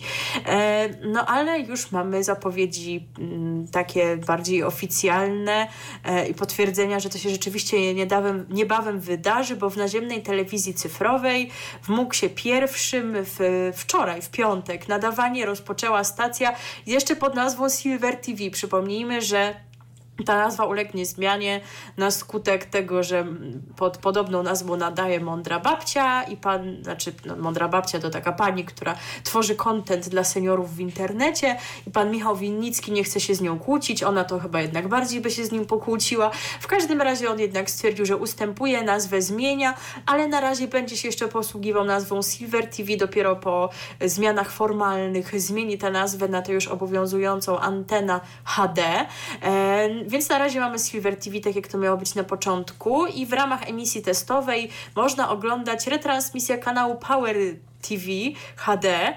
To jest y, jedna z telewizji z bogatego portfolio Michała Winnickiego, to jest kanał muzyczny. Ja bym tego nie wiedziała, bo ja w ogóle nie ogarniam tego, co tam pan, pan Michał Winnicki nadaje, no ale ponoć to kanał muzyczny jest właśnie. E, Natomiast y, co do anteny HD, no bo ona nas tu najbardziej interesuje, No, ten kanał ma mieć oczywiście profil wyspecjalizowany, to już wiemy, wyspecjalizowany w konkretnym kierunku. Ramówka stacji według zapewnień nadawcy będzie kierowana do osób powyżej 50 roku życia. W ofercie znajdą się filmy fabularne, seriale, audycje rozrywkowe, edukacyjne i religijne, a także muzyka rozrywkowa i poważna. Nadawca planuje też imitować szeroko pojęte audycje informacyjne i edukacyjne, szczególnie w dziedzinie aktywizacji i zdrowego trybu życia. Brzmi ciekawie. Owszem, i my już wiemy, mamy takie też zapowiedzi, co się na pewno w tej ramówce znajdzie. Jakie, jakie to będą pozycje programowe. Gdzieś okreś... znalazłam takie określenie, że one są kultowe, no więc uważaj. No to się wydarzy, będzie moda na sukces. O, ale od pierwszego odcinka? Nie, gdzieś nawet znalazłam numer odcinka, nie pomnę teraz, jakieś chyba 7 czy 8 tysięcy ileś. O nie! E, Także nie od pierwszego A ja już odcinka. liczyłem, że będzie można sobie od początku obejrzeć. Niestety nie. Będzie Bo wiesz, bo, cho- bo wiesz, bo chodzi o to, żeby wiedzieć, o co tam chodzi. No, No właśnie, ja wiem, oczywiście, że wiem. Będzie też bonanza.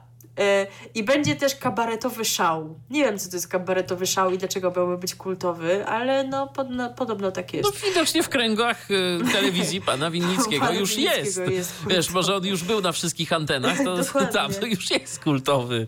Jak w, ty, w tylu stacjach był emitowany, to pewnie ma mało co było. W, mogą się pochwalić e, emito, emisją w tylu kanałach. Więc rzeczywiście tak jest. E, Także czekamy, co jeszcze się w tej ramówce znajdzie i jak stacja będzie wyglądała. Także dajemy Wam znać, że to już za tydzień, 1 maja, bo nie mamy pewności, czy my tego dnia się u Was pojawimy. Zobaczymy, co się w świecie mediów będzie działo. A jakie jeszcze nowe kanały się pojawiły, bo jeszcze tutaj mamy takie ciekawostki. Owszem, telewizja Polsat uruchomiła testowo y, trzy nowe kanały. To jest y, Polsat Reality, Polsat Film 2 oraz Polsat X. X konkretnie, ale tak już chciałem, tak z angielska. Y, I co ciekawe, to Polsat dysponuje koncesjami na te stacje już od kilku lat, a zdecydował się na ich uruchomienie dopiero po interwencji Krajowej Rady Radiofonii i Telewizji. Na przykład y, koncesje na Polsat Reality i Polsat X y, Krajowa Rada Radiofonii i Telewizji przyznała już 5 lat temu, a w Polsat Film 2 pozwolenie na nadawanie ma od 2014 roku. Także Boże. że się nie spieszyli. Stacje pojawiły się 16 kwietnia na liście kanałów cyfrowego Polsatu. I y, szczerze mówiąc, y, ciężko stwierdzić, czy tam już y, się ruszyła jakaś zawartość, bo to, że one się pojawiły, to oznaczało tylko tyle, że się pojawiły, a nie, że tam już jest jakaś treść w tych kanałach. Ale gdybyście chcieli szukać, no to mówię już gdzie. Polsat Film 2 można znaleźć na pozycji 497, Polsat X na 498, a Polsat Reality na 499. Mam dziwne wrażenie, że jakoś chyba nadawca nie bardzo planuje te kanały promować. Nie wiem, No jakoś tak nie eksponuje ich. Tak dziwne. właśnie, tak właśnie, zobacz, no, uruchamiasz nowy kanał i co, wrzucasz go tak na tam 499. 499 pozycję? No Mogło to chociaż jakoś być 500 słabo. by się zapamiętało. tak? Dokładnie, dokładnie. Albo inne 666. E, Polsat X to kanał uniwersalny z filmami, dokumentami czy rozrywką. Przynajmniej tak ma, tak ma w koncesji Tak, napisane, koncesji, bo na razie tak, to nie tak, wiadomo tak. z czym. Tak, ale taki właśnie ma być. E, Polsat Film 2 ma być uzupełnieniem kanału Polsat Film. No ty? E, Zaprezentuje filmy i seriale. E, No, nikt, niczego innego bym się nie spodziewał. A Polsat Reality to stacja o e, charakterze uniwersalnym, nadająca innymi filmy fabu... Co? Filmy fabularne, dokumentalne i programy rozrywkowe. Boże, drugie tego nie odróżniłabym w ogóle. No właśnie. No ale nazwali reality, to ja bym się spodziewał jakichś takich, nie wiem, rzeczywiście sensacyjnych materiałów. Albo reality show cały nie no, czas. to, to bardziej, wiesz, paradokumenty Powtórki. one przedstawiają rzeczywistość. No tak, i plus do tego na przykład, nie wiem, wrzucił tam jakieś powtórki baru, Amazonek i innych takich produkcji.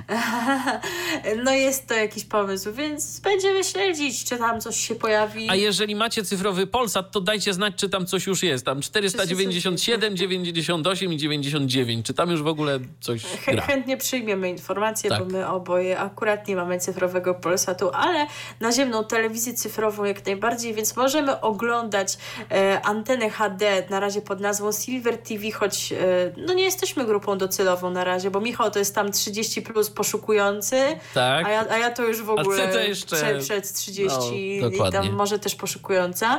E, no i mamy nadzieję, że to takie mamy dzisiaj w ogóle pozytywne piosenki, pozytywny przekaz. Była piosenka o dobrym humorze, a teraz będzie o wesołym życiu staruszka i mamy nadzieję, że dzięki programowi Antena HD życie seniorów będzie wesołe, bo czemu nie? Mam nadzieję, że program kabaretowy Szał to zagwarantuje, jak również bonanza i moda na sukces. RTV. O radiu i telewizji wiemy wszystko. No i teraz za sprawą anteny HD to na pewno jeszcze będzie częściej ten świat doń się śmiał.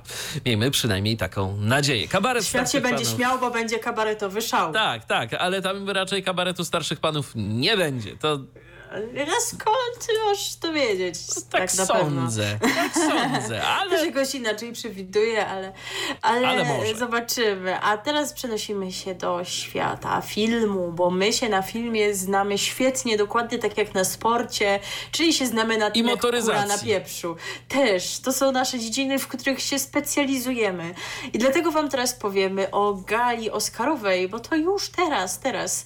E, o gali wam możemy powiedzieć, o filmach to tak już gorzej, bo gorzej. niczego nie oglądaliśmy.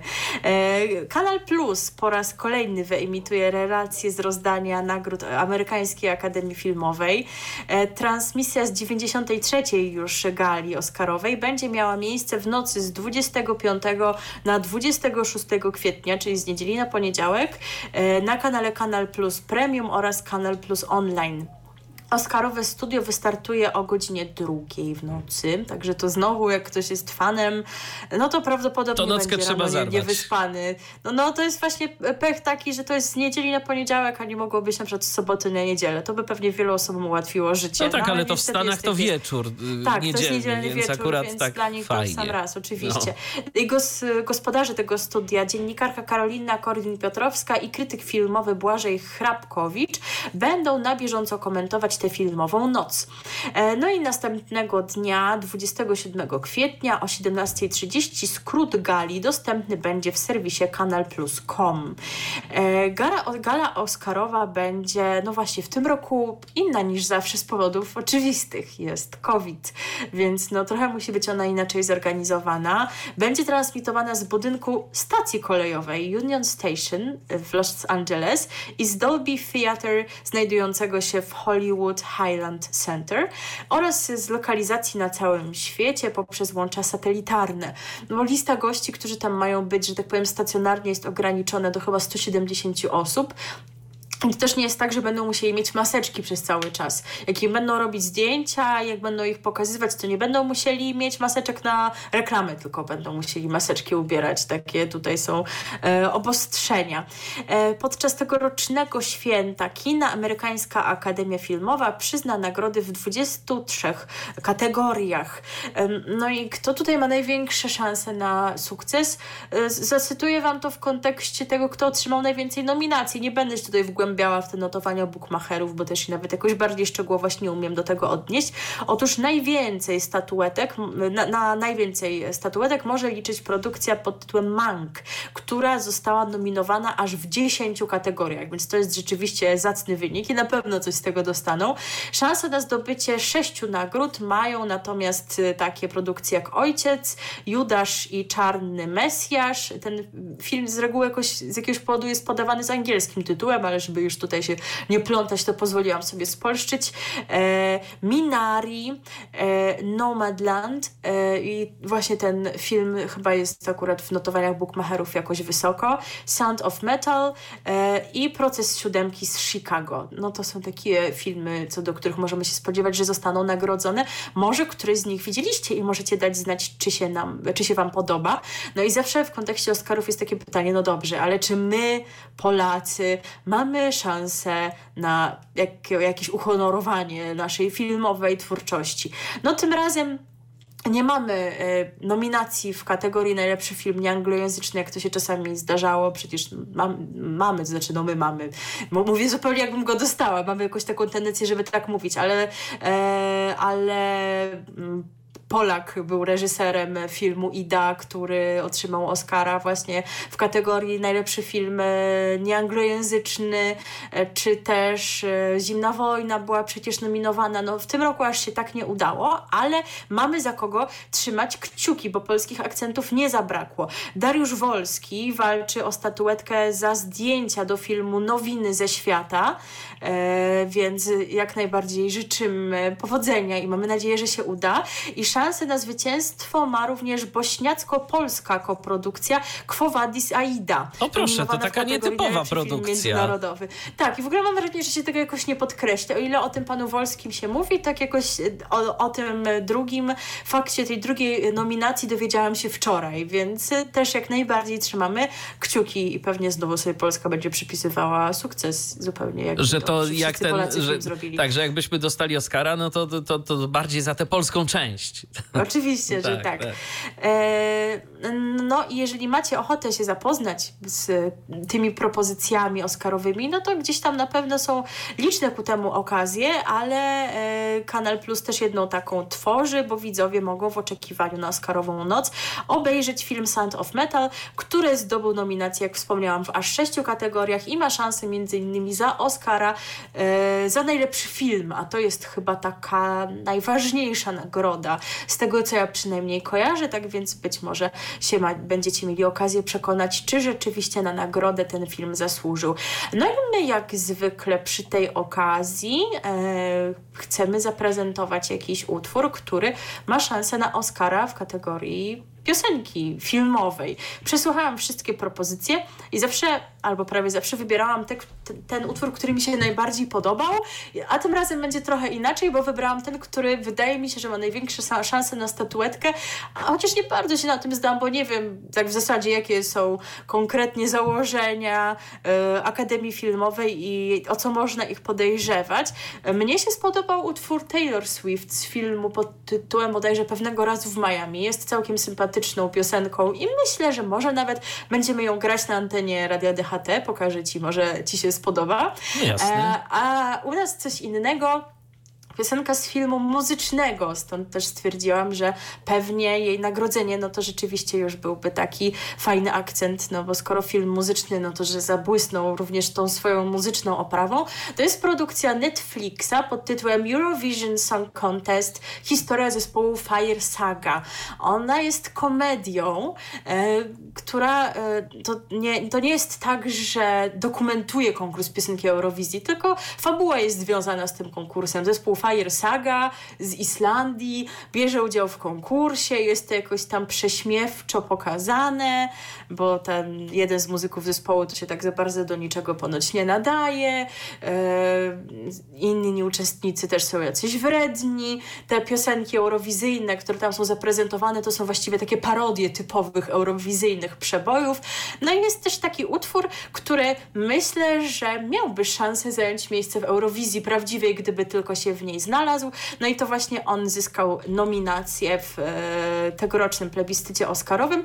Mieliśmy zresztą okazję ostatnio tę piosenkę usłyszeć w polskiej edycji The Voice Kids, ponieważ e, dwunastoletnia, jak się później okazało, zwyciężczyni e, tego programu Sara Egwu James wykonała ten utwór i dodam od siebie, że mam nadzieję, że to dla Sary taka wróżba i że e, ten utwór połączył ją z Eurowizją również na przyszłość i że będzie nas reprezentowała w kolejnej Eurowizji dla dzieci, bo ona to zasługuje. A u nas tymczasem, no właśnie wspominałam, że będzie akcent islandzki, bo ten utwór jak jak przystało na porządną propozycję eurowizyjną, ma tekst po angielsku z akcentami w innym języku. Tak się teraz to robi. Po angielsku ten tytuł to jest My Hometown, e, a po islandzku to ja nie wiem, czy się podejmiemy to Husavik. Husavik. Jako, jakoś chyba właśnie tak. Więc to jest taka porządna ballada i zobaczymy, czy moje przewidywania się sprawdzą, czy otrzyma nagrodę, czy dostanie Taylor Swift, czy jeszcze coś innego. Śledźcie galę, jeżeli jesteście ciekawi, a u nas ta eurowizyjna filmowa piosenka. Słuchacie Radia DHT. No to rzeczywiście jest taki eurowizyjny utwór. Bardzo. Taki, taki wielki, taki, wielki, taki duży, duży song. Dla, tak. Dlatego pomyślałam, że, że może zostać nagrodzony, chociaż mówię, nie wiem jakie tutaj są upodobania e, u Akademii. Udało mi się chyba kilka razy trafić, jeżeli dobrze pamiętam. Tak się zdarzyło chyba już dwa razy, że jak my zagraliśmy utwór, to on potem dostał nagrodę. To może jednak mogliśmy zagrać te Taylor, Taylor Swift. No trudno, będziemy ją grać na antenie, to jakoś, teraz, jakoś mam nadzieję, że się wyrówna. Teraz jest, wiesz, teraz y, na celowniku jest Rafal.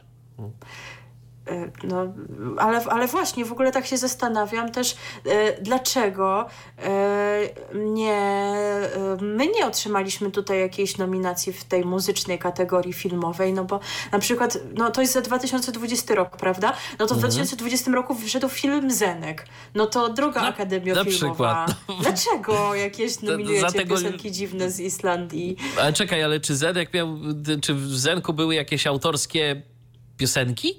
No przez Twoje oczy zielone było i nieważne, że nie powstało w tym roku co film, jakby no nie czepiajmy się szczegółów, tak? Bez przesady, proszę. No okej, okay, okej, okay. no to rzeczywiście... I, nie sądzisz, że zasługuje na Oscara? Myślę, że myślę, że tak i po prostu ja chciałbym to...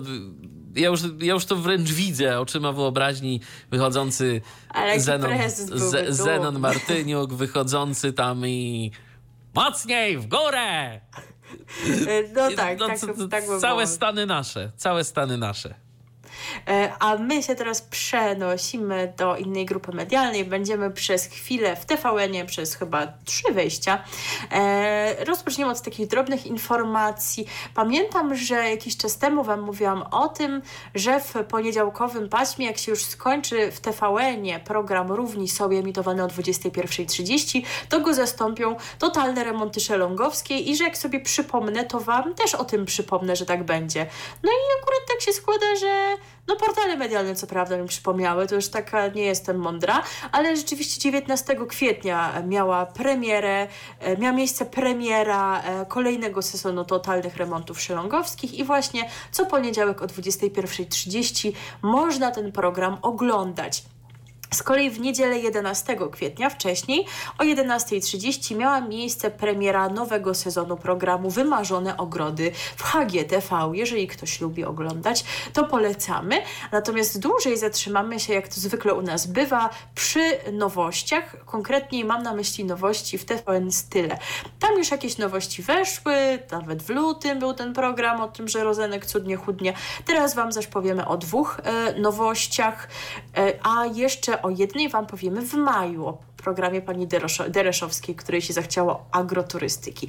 Ale teraz mamy dwa programy i pierwszy to Inspirujące Kobiety, e, który właśnie można oglądać będzie w TVN Style i to jest autorski program pani Doroty Wellman. Gospodyni pokaże w nim sylwetki niezwykłych Polek, które mają odwagę łamać schematy. Gospodyni formatu zaprezentuje historię kobiet, które miały odwagę, by zmienić świat, pomóc innym ludziom, obalić mity i pokazać że śmiałe decyzje i pasja prowadzą do realizacji celów. Bohaterki show mają udowodnić, że nie boją się wyzwań, mają misję i realizują ją pamiętając o innych. Na widzów czeka opowieść o Kasi, która organizuje pomoc dla bezdomnych, czy Magdalenie, która dokonała przełomowego odkrycia w medycynie.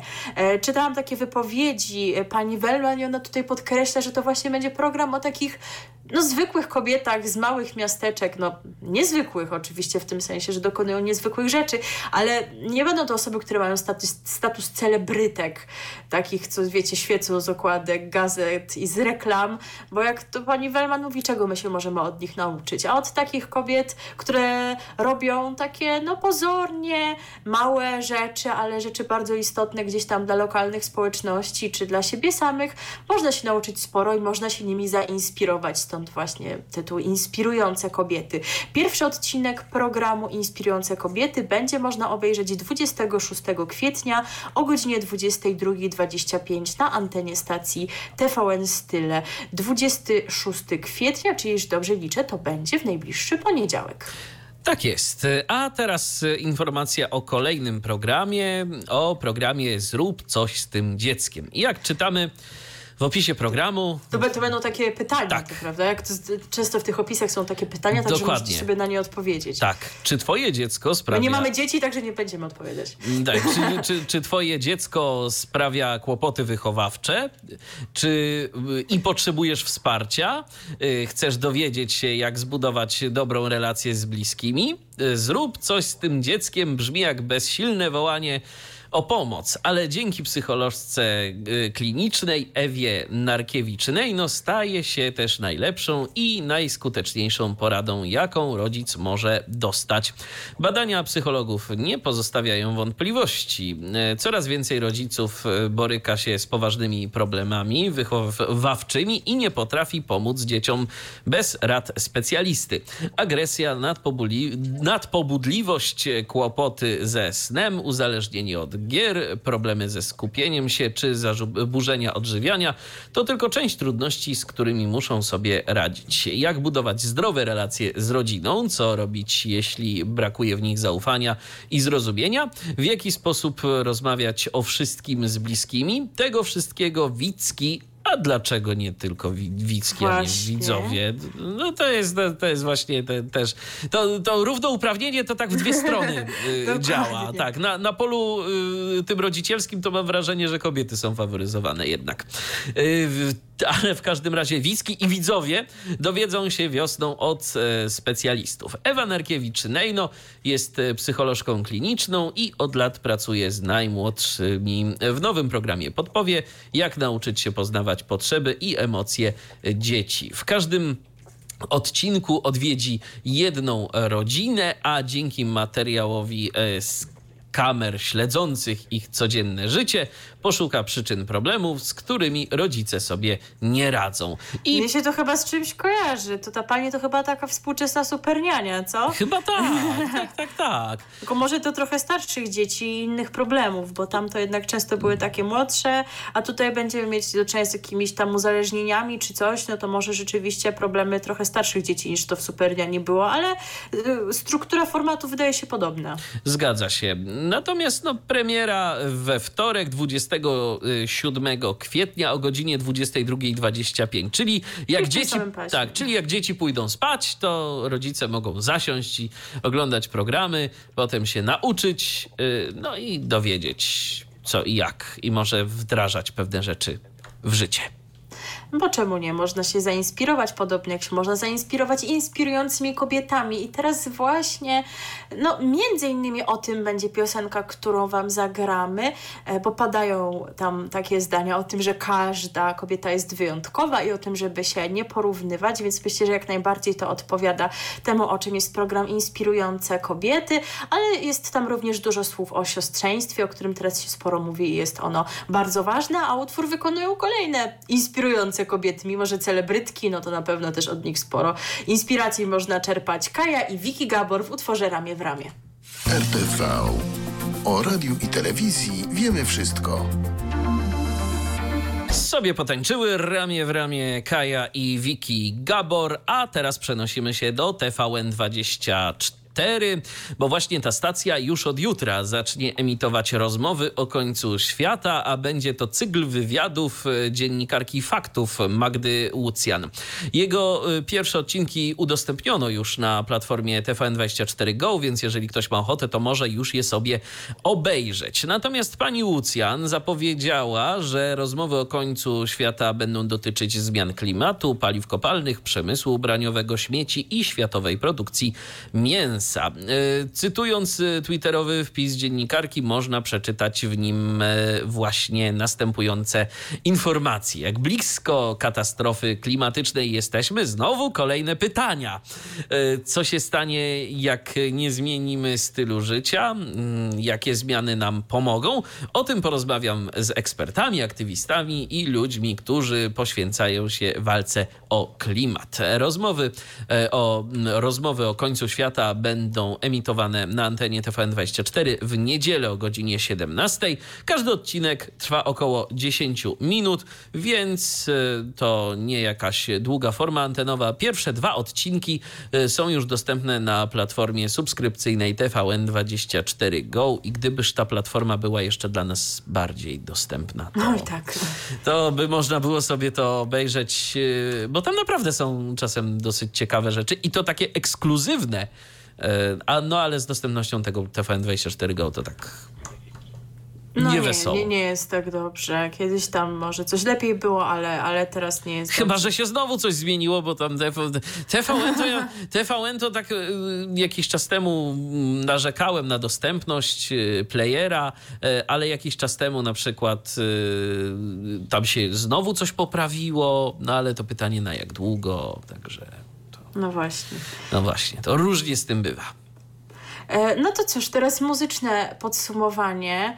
E, no skoro mamy rozmowę o końcu świata, no tak czasem można by się było zastanawiać, jak ten koniec świata będzie wyglądał. Czy to będzie jakiś wybuch, czy, czy co. Ja myślę, że sporo jest prawdy w tym, w tym wierszu Czesława Miłosza, którego muzyczne opracowanie yy, wyśpiewała Aga Zarian. W ogóle to fajne, bo te panie, o których mówimy, mają takie po, podobnie kończące się nazwiska. Też się je pisze przez Y. Pani Magda Łucjan zrobiła program, a pani Aga Zarian nam teraz zaśpiewa. Program to rozmowy o końcu świata, a utwór to piosenka o końcu świata. Na każdą pogodę. Piosenki, których sami chcemy słuchać w radiu. To właśnie my. Radio DHT. Słuchajcie cały czas programu RTV na antenie radia DHT. Spotykamy się z Wami po raz 114 i zgodnie z tym, co zapowiadaliśmy, jeszcze nie rozstajemy się ze stacjami stowarzyszonymi z TVN-em. Nie, jeszcze kilka związanych z nimi informacji. I na początek coś takiego, co już w zasadzie od dwóch tygodni jest obecne, ale być może się na to natknęliście, tak jak ja ostatnio, bodajże tydzień temu to pierwszy raz zobaczyłam, się zastanawiałam, o co co to jest w ogóle i po co to jest komu potrzebne. Już Wam w takim razie to wyjaśnię. No może kogoś to zainteresuje będzie chciał to oglądać. Mam na myśli taki oto kolejny mini serial reklamowy. Tu już nie będę przedłużać i utrzymywać w tajemnicy. Serial ten nosi tytuł Miłe Wieści. I to jest nowy program w ramówce TVN, TVN7 oraz TTV, więc jest to po prostu wszędzie. Audycja powstała we współpracy z marką Milka. No, także to już jasne, kto za tym stoi. A gospodarzem jest Marcin Prokop. Miłe Wieści to ma być radosny program o małych gestach, takie cieszmy się z małych rzeczy, z takiego delikatności tak, tak, tak. wprawiających świat w pozytywne obroty oraz kulisach powstawania dobrych newsów w kameralnej redakcji pod wodzą Marcina Prokopa, jakiejś takiej redakcji fikcyjnej, jak rozumiem. E, celem projektu jest stworzenie przestrzeni promującej pozytywne wiadomości i tym samym przełamanie natłoku negatywnych informacji, dlaczego, z którymi mamy do czynienia dlaczego, Dlaczego oni nie weszli we współpracę z Radiem 357, to ja nie wiem. A no właśnie, bo oni też tam tylko takie wieści by najchętniej przekazywali. Widzowie mają możliwość współtworzenia audycji w ramach konkursu dostępnego pod adresem e, dzień dobry.tvn.pl slash konkurs slash mile myślnik wieści. E, także jak chcecie, to tam wejdźcie i możecie nadsyłać filmy lub zdjęcia pokazujące gesty delikatności oraz zdarzenia, które podnoszą na duchu. Jury codziennie nagradza jedno zgłoszenie, a jego autor otrzymuje zestaw słodyczy Milka. No ja się nie zgłoszę, bo Milka nie ma niestety słodyczy bez cukru, a, a nic przynajmniej o tym nie wiem. A są takie popularne marki Jedna w sumie taka jest, która produkuje czekolady, w których e, cukier zastępuje słodzikiem, ale chyba nie mogę robić reklamy, także, także ale jak chcecie wiedzieć, to mogę Wam odpowiedzieć prywatnie.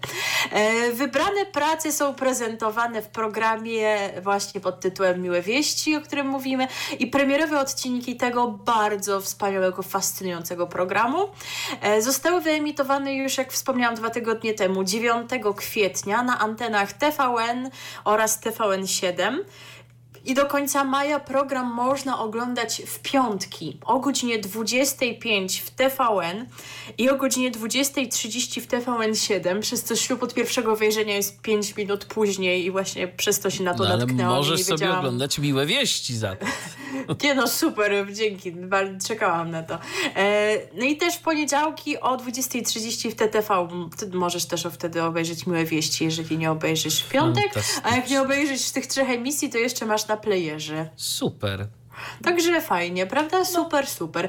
E, Miło. Zostajemy zostajemy w naziemnej telewizji cyfrowej, bo tam już w ogóle wszyscy zapomnieli, że w ósmym multiplexie jest taka stacja jak Metro TV i wszyscy o niej zapomnieli, a ona no, redukuje i dokonuje, dokonuje zmian. Chyba właśnie dlatego, że wszyscy o niej zapomnieli, to ci, którzy zarządzają metrem, e, to uznali, że po prostu no, trzeba tu ciąć koszty i tak oto nadawca na początku maja zrezygnuje z nadawania programu informacyjnego e, Metro o godzinie 18.30.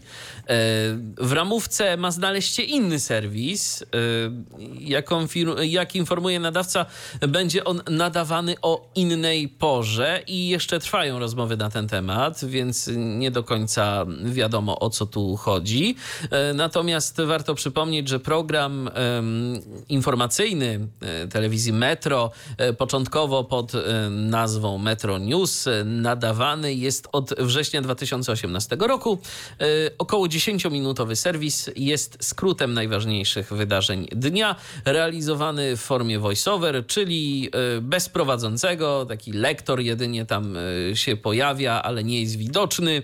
E, powstaje ten program informacyjny na podstawie e, materiałów z teleserwisu TVN24, więc jeżeli wam szkoda tego serwisu informacyjnego telewizji Metro, no to spokojnie, on będzie tylko o innej porze i się będzie inaczej nazywał i w ogóle będzie wszystko inaczej.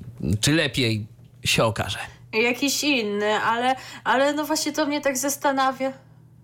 Coś tutaj widzę, że mój internet szaleje, ale jest Działa wszystko. dobrze? Jest, jest. Do, okej. Okay. E, to mnie tak zastanawia, że skoro ten serwis był robiony tak po taniości, no bo mieli te materiały Stefan 24, nawet y, prowadzącego tutaj żadnego nie, nie przyprowadzili, żeby zapowiadał te materiały, no to jeżeli coś zmieniają, no to no nie wiem, albo... Będzie 5 minut.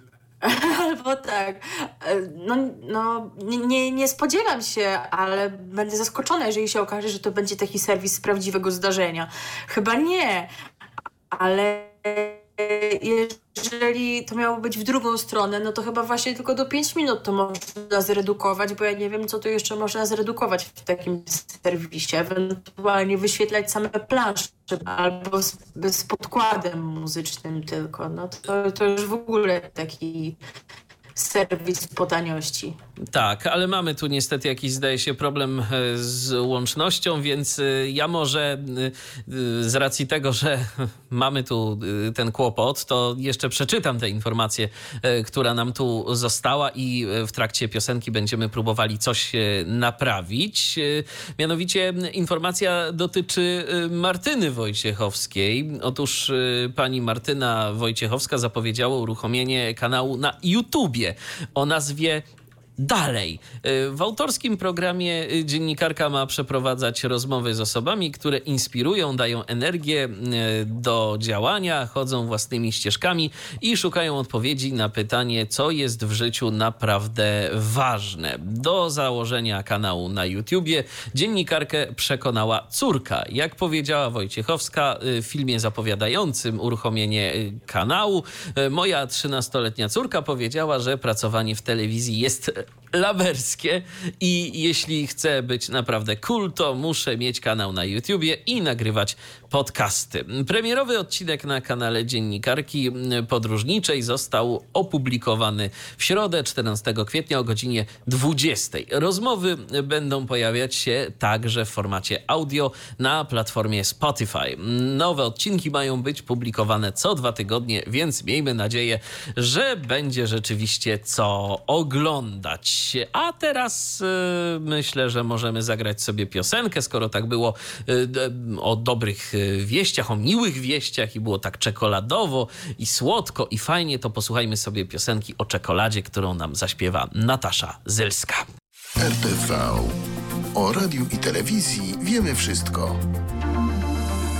No proszę Państwa, technika to nas dziś ewidentnie nie lubi. Yy, mamy nadzieję, że uda nam się ten program dokończyć yy, jakoś w jakiejś takiej formie w miarę, w miarę strawnej dla Was.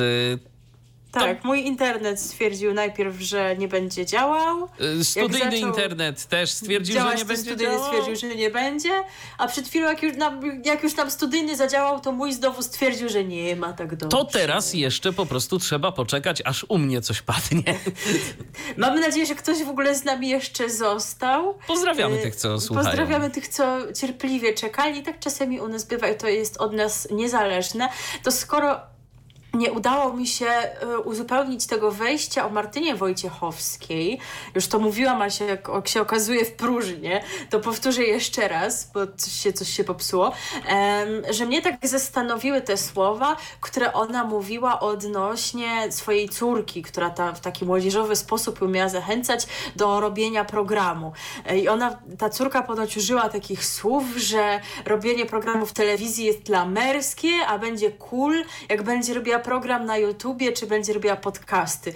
I mnie się to kojarzy z czymś takim, jak to często dorosłym się wydaje, że wiedzą, jak mówi młodzież, podczas kiedy te tendencje, na które wskazują ci dorośli, to są takie, jakie były rzeczywiście 10-15 lat temu. O lamerstwie ale- to się mówiło 20 lat temu. no na, pewnie nawet tak. Ponad. A teraz już młodzież tak nie mówi.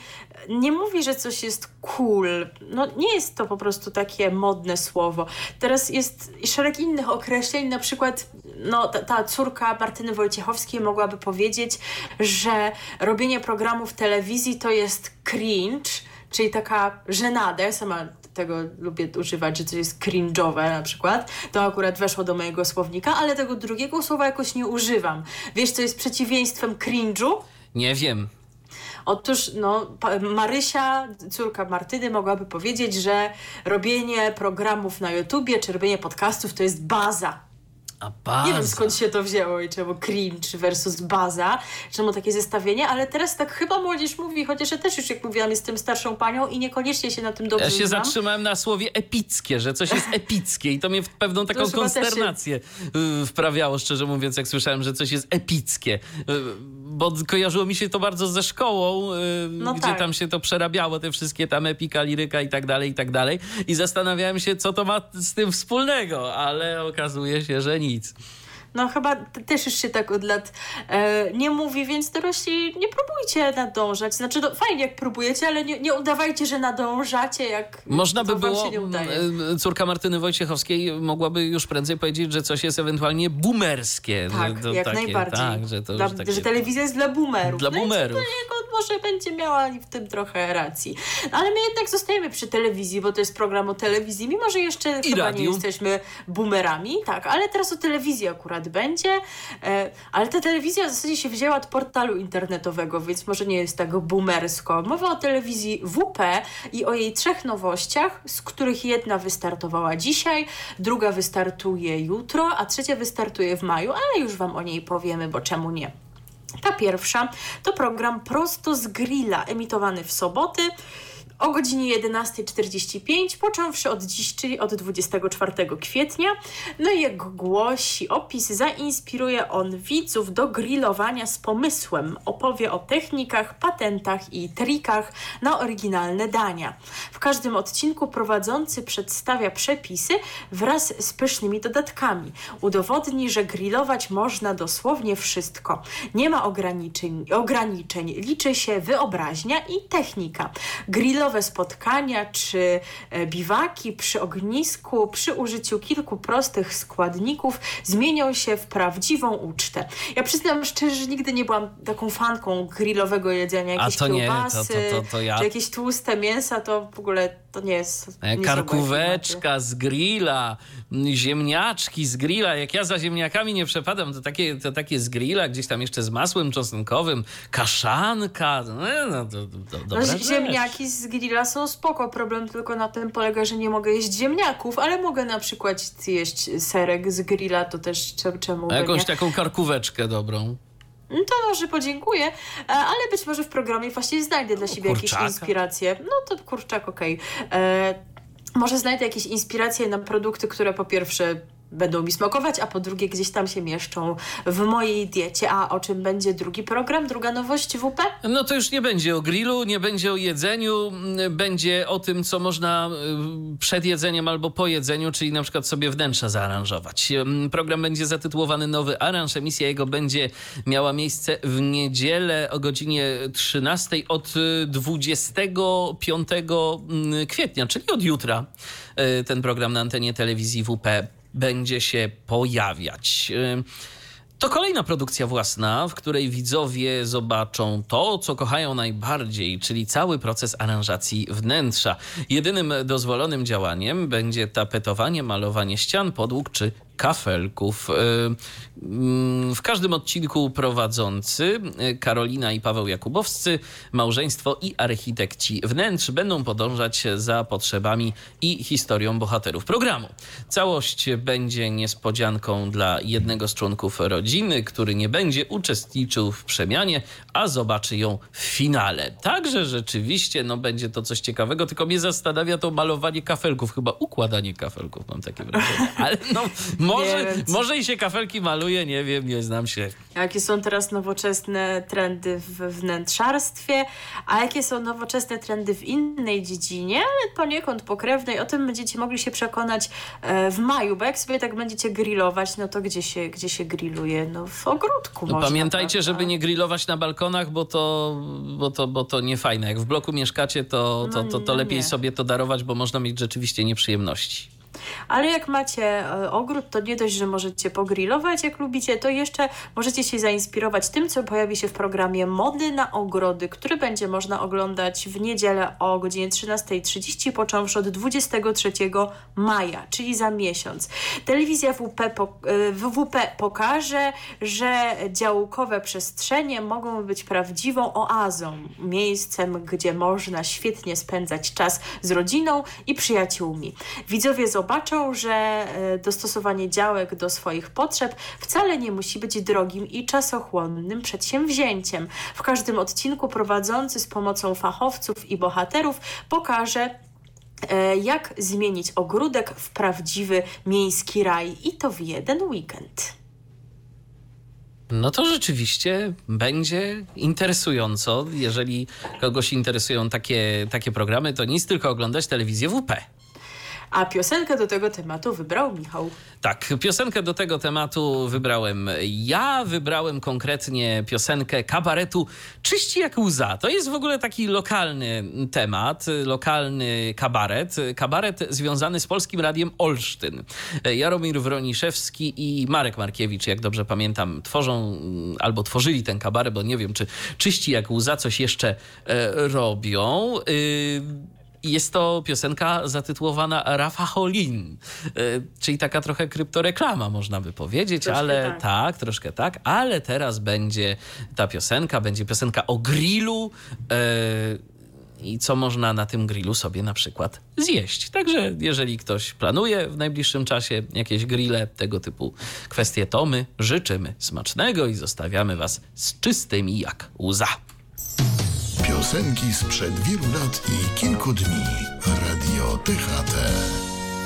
No i nasi słuchacze są nieocenieni i niezastąpieni. Dzięki Wam to my rzeczywiście o radiu i telewizji wiemy wszystko, bo przed momentem e, dostaliśmy informację od naszego słuchacza Roberta, że e, Czyści jak łza, owszem, cały czas działają, są aktywni w programie Radiowizja na antenie Radia Olsztyn. No, czyli jak widać barw radiowych nie zmienili.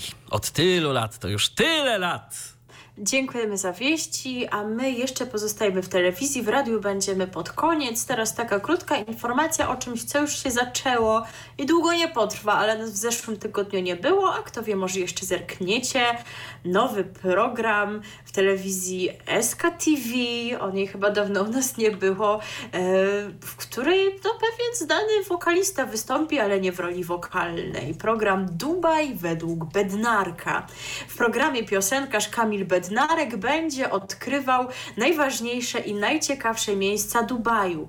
Pokaże, dlaczego warto odwiedzić tę nowoczesną metropolię, a także przybliży największe turystyczne atrakcje. Emisja pierwszej części programu miała miejsce w sobotę 17 kwietnia o 20. W niedzielę o 17 z kolei można było zobaczyć powtórkę. Kolejny odcinek tydzień później ma zostać pokazany o, o tych samych porach, czyli dziś w sobotę o 20. E, pierwsza emisja, jutro powtórka, no i wychodzi na to, że to będzie koniec. Tyle się po tym Dubaju najeździł, ale przypuszczam, że jakieś powtórki pewnie zostaną tego pokazane w przyszłości, Zapewne bo, tak. bo czemu nie? A może ten cykl się doczeka jakiejś kontynuacji i Bednarek pojedzie gdzieś jeszcze. Gdzie indziej. Może to będzie takie. Nam pokaże. Może to będzie właśnie taki cykl Dubaj, yy, Bednarek w. Be, tak. Co, coś tam według Bednarka. Tak, tak, tak, jest, tak. jest to jakiś pomysł, no ale na pewno się zgodzicie z nami, że takie chwile jak te, gdy się zwiedza, ma okazję być w takich egzotycznych miejscach jak Dubaj, nie zdarzają się zbyt często. No to uczcimy to właśnie piosenką Kamila Bednarka, chwile jak te. RTV. O radiu i telewizji wiemy wszystko. Takie chwile jak te, Kamil Bednarek. Yy, a teraz będzie o radiu. No takie chwile jak te, że robimy ostatnie wejście, zdarzają Tak się jest. w miarę często, bo w każdej audycji. No i właśnie ona się teraz zdarza i ostatnie wejście będzie składało się z informacji przede wszystkim radiowych. Ale nie tylko. Ale nie tylko. Na początek informacja o nowym programie w Melo Radio. E, prowadzącego, no właśnie, prowadzącego, no przede wszystkim z innych ról jest znany z roli piosenkarza i on już miał coś w Melo Radio, ale to było chyba jakieś takie krótkie wejście, coś w poranku chyba, a tutaj się doczekał już takiej pełnometrażowej audycji. Andrzej Piaseczny, bo o nim mowa, prowadzi nowy muzyczny program w Melo Radio pod nazwą 50 na 50, chyba tak to powinno się czytać, bo tam jest slash pomiędzy tymi pięćdziesiątkami. Emisja pierwszego odcinka miała miejsce w czwartek 22 kwietnia w godzinach 18-20, więc się można domyślić, że to są pory tego programu. Piosenkarz będzie rozmawiał z zaproszonymi gośćmi, w tym z artystami, którzy stworzyli piosenki na jego nową płytę, która ma taki sam tytuł jak e, audycja, no bo przypomnijmy, że Andrzej Piaseczny w tym roku e, osiągnął wiek, wiek lat 50, co hucznie świętował. Oj, I, o tym, tak, i o tym też mówiliśmy. My też komentowaliśmy, poczuliście się dzięki nam jak na tej imprezie urodzinowej, śpiewaliśmy, ja śpiewałam piosenkę e, z tej imprezy. E, gościem premierowego odcinka był Kuba Badach. E, no tam kilku znanych artystów zaangażowało się w tworzenie tej płyty, ale chyba nie wszystkich swoich, że tak powiem, ziomków zaprosił, bo chyba nie zaprosił na przykład Nergala, z którym przecież właśnie imprezował, a wielka szkoda, bo gdyby na przykład Nergal się miał okazję pojawić w Melo Radio, to myślę, że by to bardzo pasowało. Nergal jest taki bardzo melo, także... Taki także spokojny, nie? nie wadzi nikomu. Nie. My wam teraz, znaczy teraz, na koniec audycji zagramy utwór z najnowszej płyty Piaska, utwór będący singlem i on też, tak, czy taki melo jest? Nie powiedziałabym. Tak bardziej nawet do jakiegoś potupania nóżką bym stwierdziła. I troszkę jest też taki, nawiązujący do tej estetyki urodzinowej bym powiedziała, ma, ma takie cechy protest songowe ten tekst jednak. Jak komentuje sam Piaseczny, jeżeli chodzi o ten program, który będzie prowadził, to chyba jeden z najprzyjemniejszych prezentów, jaki mogę sobie podarować w roku swoich 50 urodzin. No więc cieszymy się, że pan Piasek się cieszy. Skoro Melo Radio, no to przechodzimy do stacji pokrewnej na chwilę, do stacji matki w zasadzie, do Radia Z, bo tam taka malutka personalna zmiana, może się zmartwiliście, co się dzieje z panem Marcinem Sońtą, że go nie słychać w porannych audycjach, bo Marcin Sońta przestał współprowadzić Dzień Dobry bardzo w dni powszednie, wtedy go właśnie nie słychać. E, natomiast teraz pojawia się na antenie w weekendowe poranki. Marcin Sońta od września 2019 roku był gospodarzem Dzień Dobry bardzo z Agnieszką Kołodziejską i Robertem Karpowiczem. Od soboty jest współprowadzącym weekendowego Dzień Dobry bardzo. W soboty od 6 do 10, a w niedzielę do 9. Razem z Michałem Korościelem go prowadzi, ale to też nie jest tak, że w dni powszednie już w ogóle go nie będzie i że przez to teraz będzie miał jakoś mniej do roboty. Będzie się pojawiał w poranku w dni powszednie, ale w roli felietonisty. Skoro jesteśmy przy Radiu Z, to wzmianka o tym, co w przyszłym tygodniu, bo jak wspomniałam, nie wiem, czy się usłyszymy w sobotę, no bo takim wydarzeniem politycznym, jednym z wielu, którym teraz żyjemy, żyje Polska, są wybory na prezydenta Rzeszowa, prawdopodobnie będą jakoś przesunięte. No i jako, że ten temat, mimo tego, że to są wybory samorządowe, zyskał rozgłos w całym kraju, to i ogólnopolskie media żyją nim. W tym tygodniu chyba RMFFM zorganizował debatę prezydencką, więc Wam nie daliśmy rady o tym powiedzieć, ale o kolejnej jak najbardziej już tak. I właśnie 2 maja w programie Siódmy Dzień Tygodnia e, odbędzie się debata kandydatów na prezydenta Rzeszowa, a więc przyszła niedziela drodzy Rzeszowianie i wszyscy inni, którzy interesują się polityką, tak również na szczeblu lokalnym, można posłuchać, jak się kandydaci zaprezentują. Muszę coś sprostować. Tym razem przenosimy się do RMF Max. Ja tam mówiłam wtedy e, w zeszłym tygodniu, dwa tygodnie temu, w zeszłej audycji, o nowym programie Spring Rave, który e, miał zastąpić sobotnie Max Party, e, ale że w zasadzie to się zmieniła tylko nazwa, ale ta nazwa to się chyba jednorazowo zmieniła. Potem znowu wróciło Max Party, więc wychodzi na to, jak przypuszczają y, czytelnicy serwisu radiopolska.pl, że to chyba jakiś taki prima prilisowy żart był, albo w zasadzie nie wiadomo co. W każdym razie tej zmiany już nie ma. E, co dalej się wydarzyło? Krajowa Rada przyznała koncesję. E, chodzi tutaj o te sytuacje, o których Wam mówiliśmy jakiś czas temu, o tych biskupów takich troszkę nieogarniętych, co tam nie powysyłali dokumentów na czas. E, chodzi o Katolickie Radio z Brosza Duża i Radio Rodzina z diecezji wrocławskiej.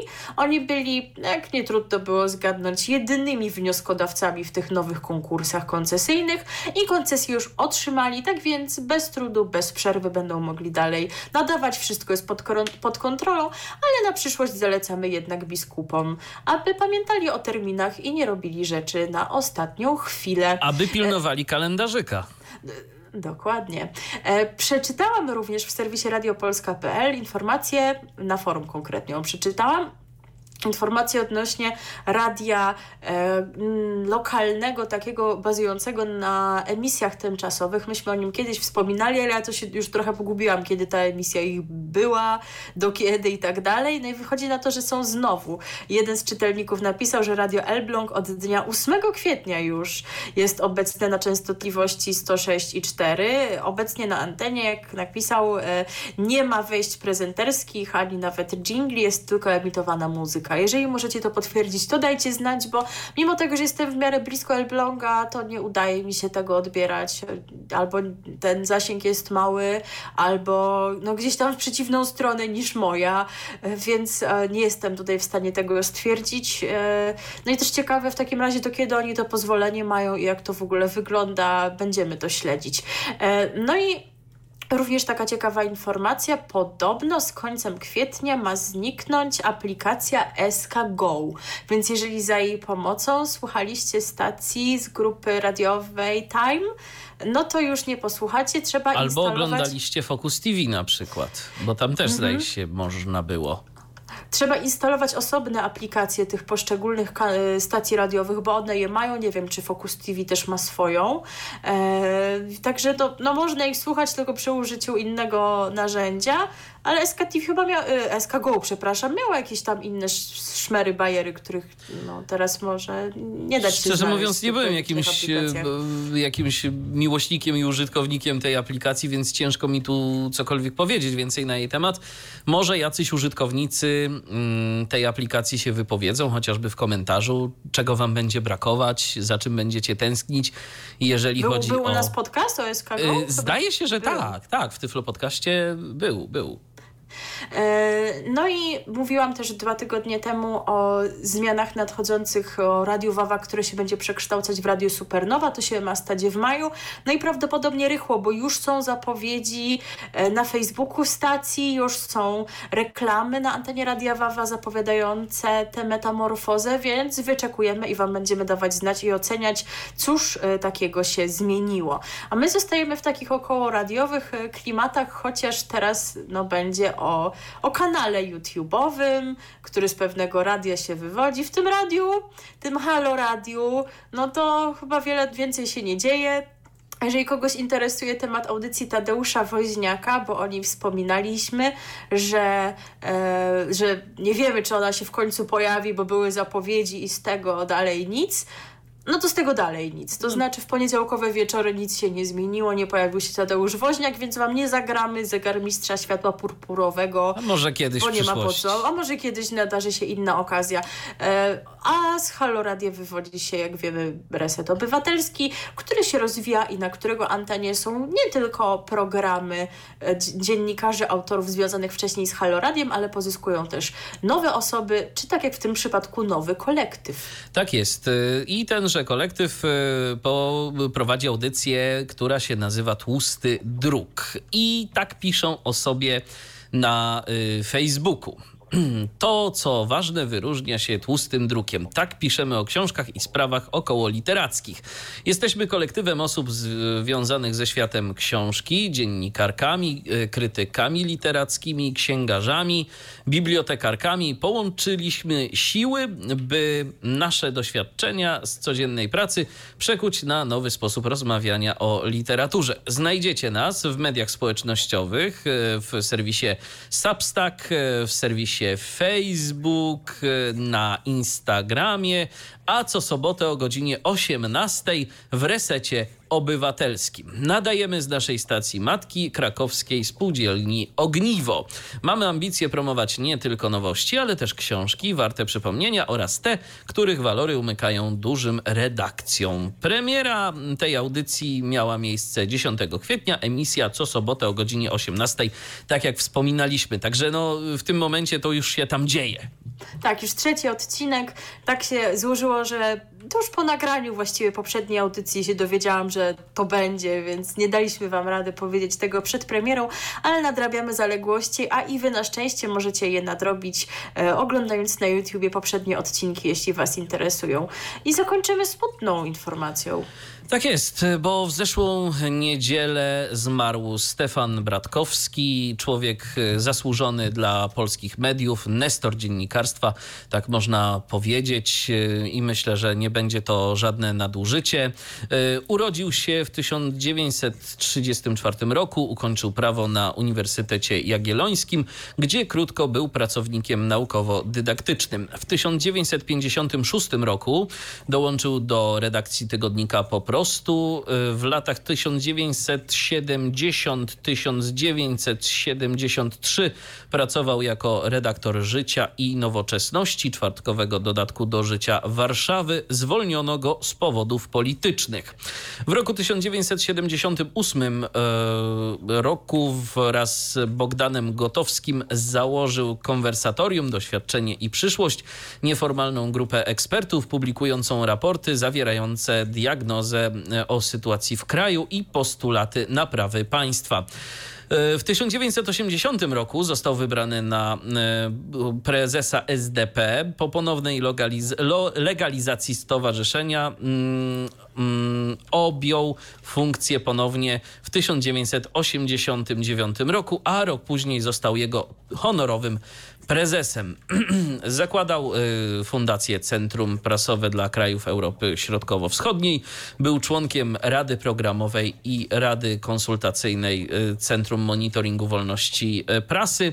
I teraz z takiej nowszej historii to pan Stefan Bratkowski wraz z przyjaciółmi założył internetowe studio opinii.pl. Jak dobrze pamiętam, to ten serwis ruszył jakoś tak w roku 2008, 2009 tak mi się wydaje, to jeszcze w takim serwisie webnote.com. E, współpracował między innymi z Rzeczpospolitą, Gazetą Wyborczą i Radiem Tok FM. Nie wiem, czy pamiętasz, y, taka była kiedyś audycja właśnie, gdzie pojawiali się dziennikarze e, Studia Opinii. Audycja zatytułowana była z boku. Ona się bodajże w piątkowe wieczory pojawiała. To tam właśnie Mhm, często tak, się pojawiał y, Stefan Bratkowski, Bogdan Miś, Sławomir Popowski, no i jeszcze, jeszcze sporo innych osób. Y, Napisał wiele książek, między innymi książka Wróżb Prawdziwych, Gra o jutro, Wiosna Europy Minisi, Królowie i Wizjonerzy, Najkrótsza historia Polski, Pan Nowogród Wielki, Prawdziwe narodziny Rusi, Pod wspólnym niebem, Krótka historia Żydów w Polsce i stosunków polsko-żydowskich, z czym do nieśmiertelności, kto na to przyzwolił, a także był autorem, i to ciekawostka z mojego podwórka, podręcznika do języka Basic, podręcznika w program, programowania w języku Basic. Także jak widać, człowiek wszechstronny, no niestety między nami już go nie ma. E, I, I to wszystko, co przygotowaliśmy dla Was na dzisiaj. Kolejne informacje już się szykują. E, w najbliższym czasie opowiemy sobie innymi o nowym serii, sezonie serialu Szać, który zadebiutuje w playerze oraz o programie, który będzie chyba hitem, czyli Magia na gości, polska edycja, którą pokaże Zoom TV w ogóle takich nieco kontrowersyjnych programów nam teraz przybędzie, bo jeszcze się pojawiła informacja, słuchaj, że Player no. e, chce zrobić program taki randkowy dla gejów. No proszę, no to e, rzeczywiście. To, to miałoby być tylko w playerze. Nowość. Prawdopodobnie do TVN-u głównego by nie trafiło. Gdzieś tam castingi są na razie, to w, w, tym roku by trafiło do internetu gdzieś pewnie w drugiej połowie. A Magia na gości już będzie w maju, o czym Was na pewno niezwłocznie powiadomimy. No i Eurowizja się zbliża. Także niedługo na pewno z Wami będziemy. Czy za tydzień się okaże, zobaczymy, no bo tak jak na przykład to wypadło w tym miesiącu, to tydzień temu się praktycznie nic nie wydarzyło w mediach, a w tym tygodniu tyle nagle się zdarzyło, że spędziliśmy z wami trzy godziny.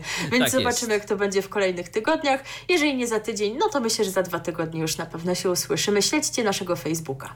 Śledźcie naszego Facebooka. Zapraszamy także do komentowania e, tego, o czym do was e, mówimy.